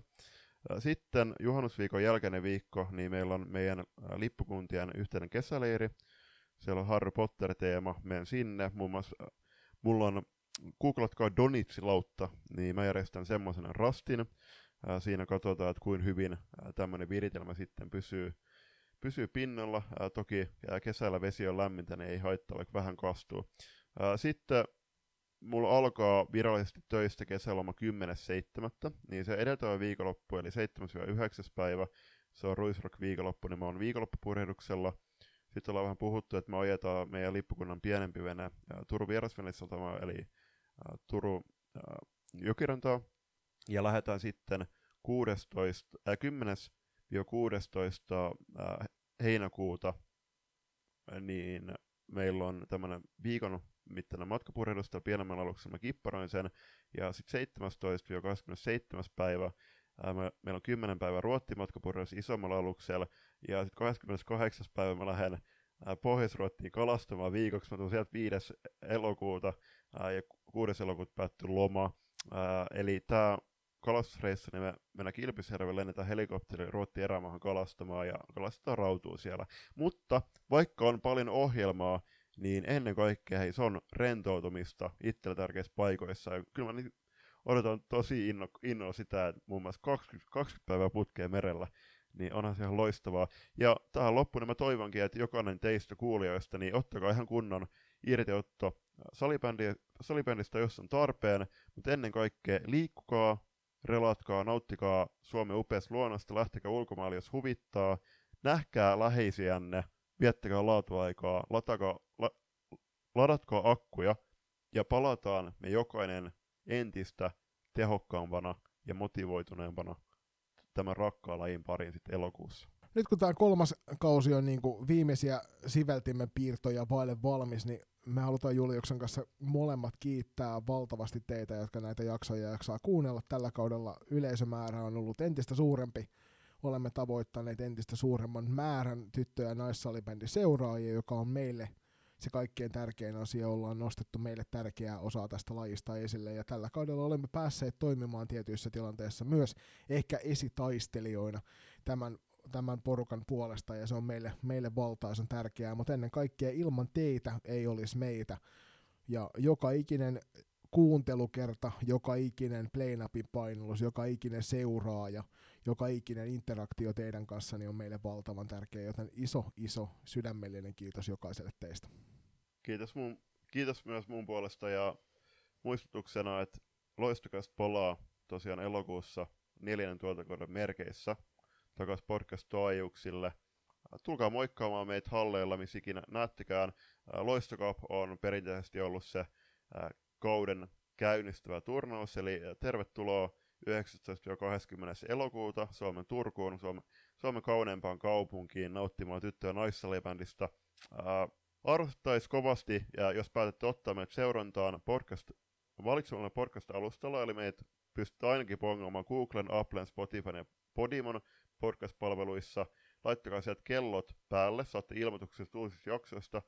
Spotifyssa on arvosteluominaisuus, eli nämä auttaa podcasteja nousemaan listoille ja uusien käyttäjäsuosituksiin. Eli sieltä menette laittamaan yhdestä viiteen tähteä, mitä haluttekaan meille siellä Spotifyssa. Ja totta kai kaikki jaksojaot ja kaikki ne keskustelut, mitkä näistä syntyy, niin ne on ennen kaikkea iso apu tyttö- ja naissalmennon näkyvyyden eteen. Ja ottakaa meitä myöskin sieltä ainakin IGstä seurantaa. Siellä ollaan entistä aktiivisempi syksyllä. Ja jos tuli nyt tässä vaiheessa jotain semmoisia ajatuksia, mitä haluat meille heittää kohti ensi kautta, niin palautajat loistokäs.com on hyvä, hyvä tie.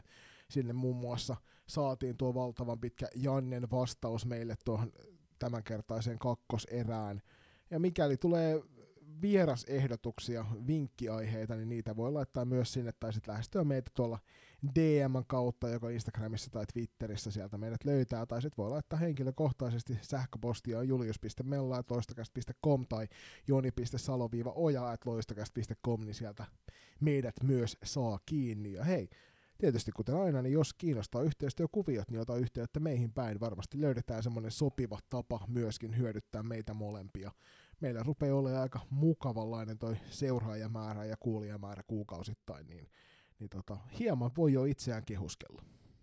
Ja hei, kaikilla F-liikan ja junnusarjojen striimeistä vastaaville tämmönen pieni haaste, niin päättyneen nyt just tänä viikonloppuna, eli 16-18 kesäkuuta, järjestettiin Jukola viesti, ja Venlojen viesti, joka on maailman hienoin suunnistustapahtuma ja täten myöskin yksi maailman hienompia urheilutapahtumia, niin se TV-toteutus, mikä siellä on, niin se on ihan jumalattoman hieno. Siellä oli Janne Salmi, eli Norjan suunnistusmaajoukkueen johtaja, ja Minna Kauppi, Kauppi entinen, siis moninkertainen maailmanmestari, sama Janne Salmikin maailmanmestari oli voittanut, niin he oli siellä asiantuntijoita, niin siinä, jos pystytte pistämään paremmaksi, niin loistavaa työtä koitetaan totta kai Jonnen kanssa myöskin olla mukana siinä, koska ollaan Loiston tuotantotiimissä toivottavasti mukaan myöskin tulevalla kaudella.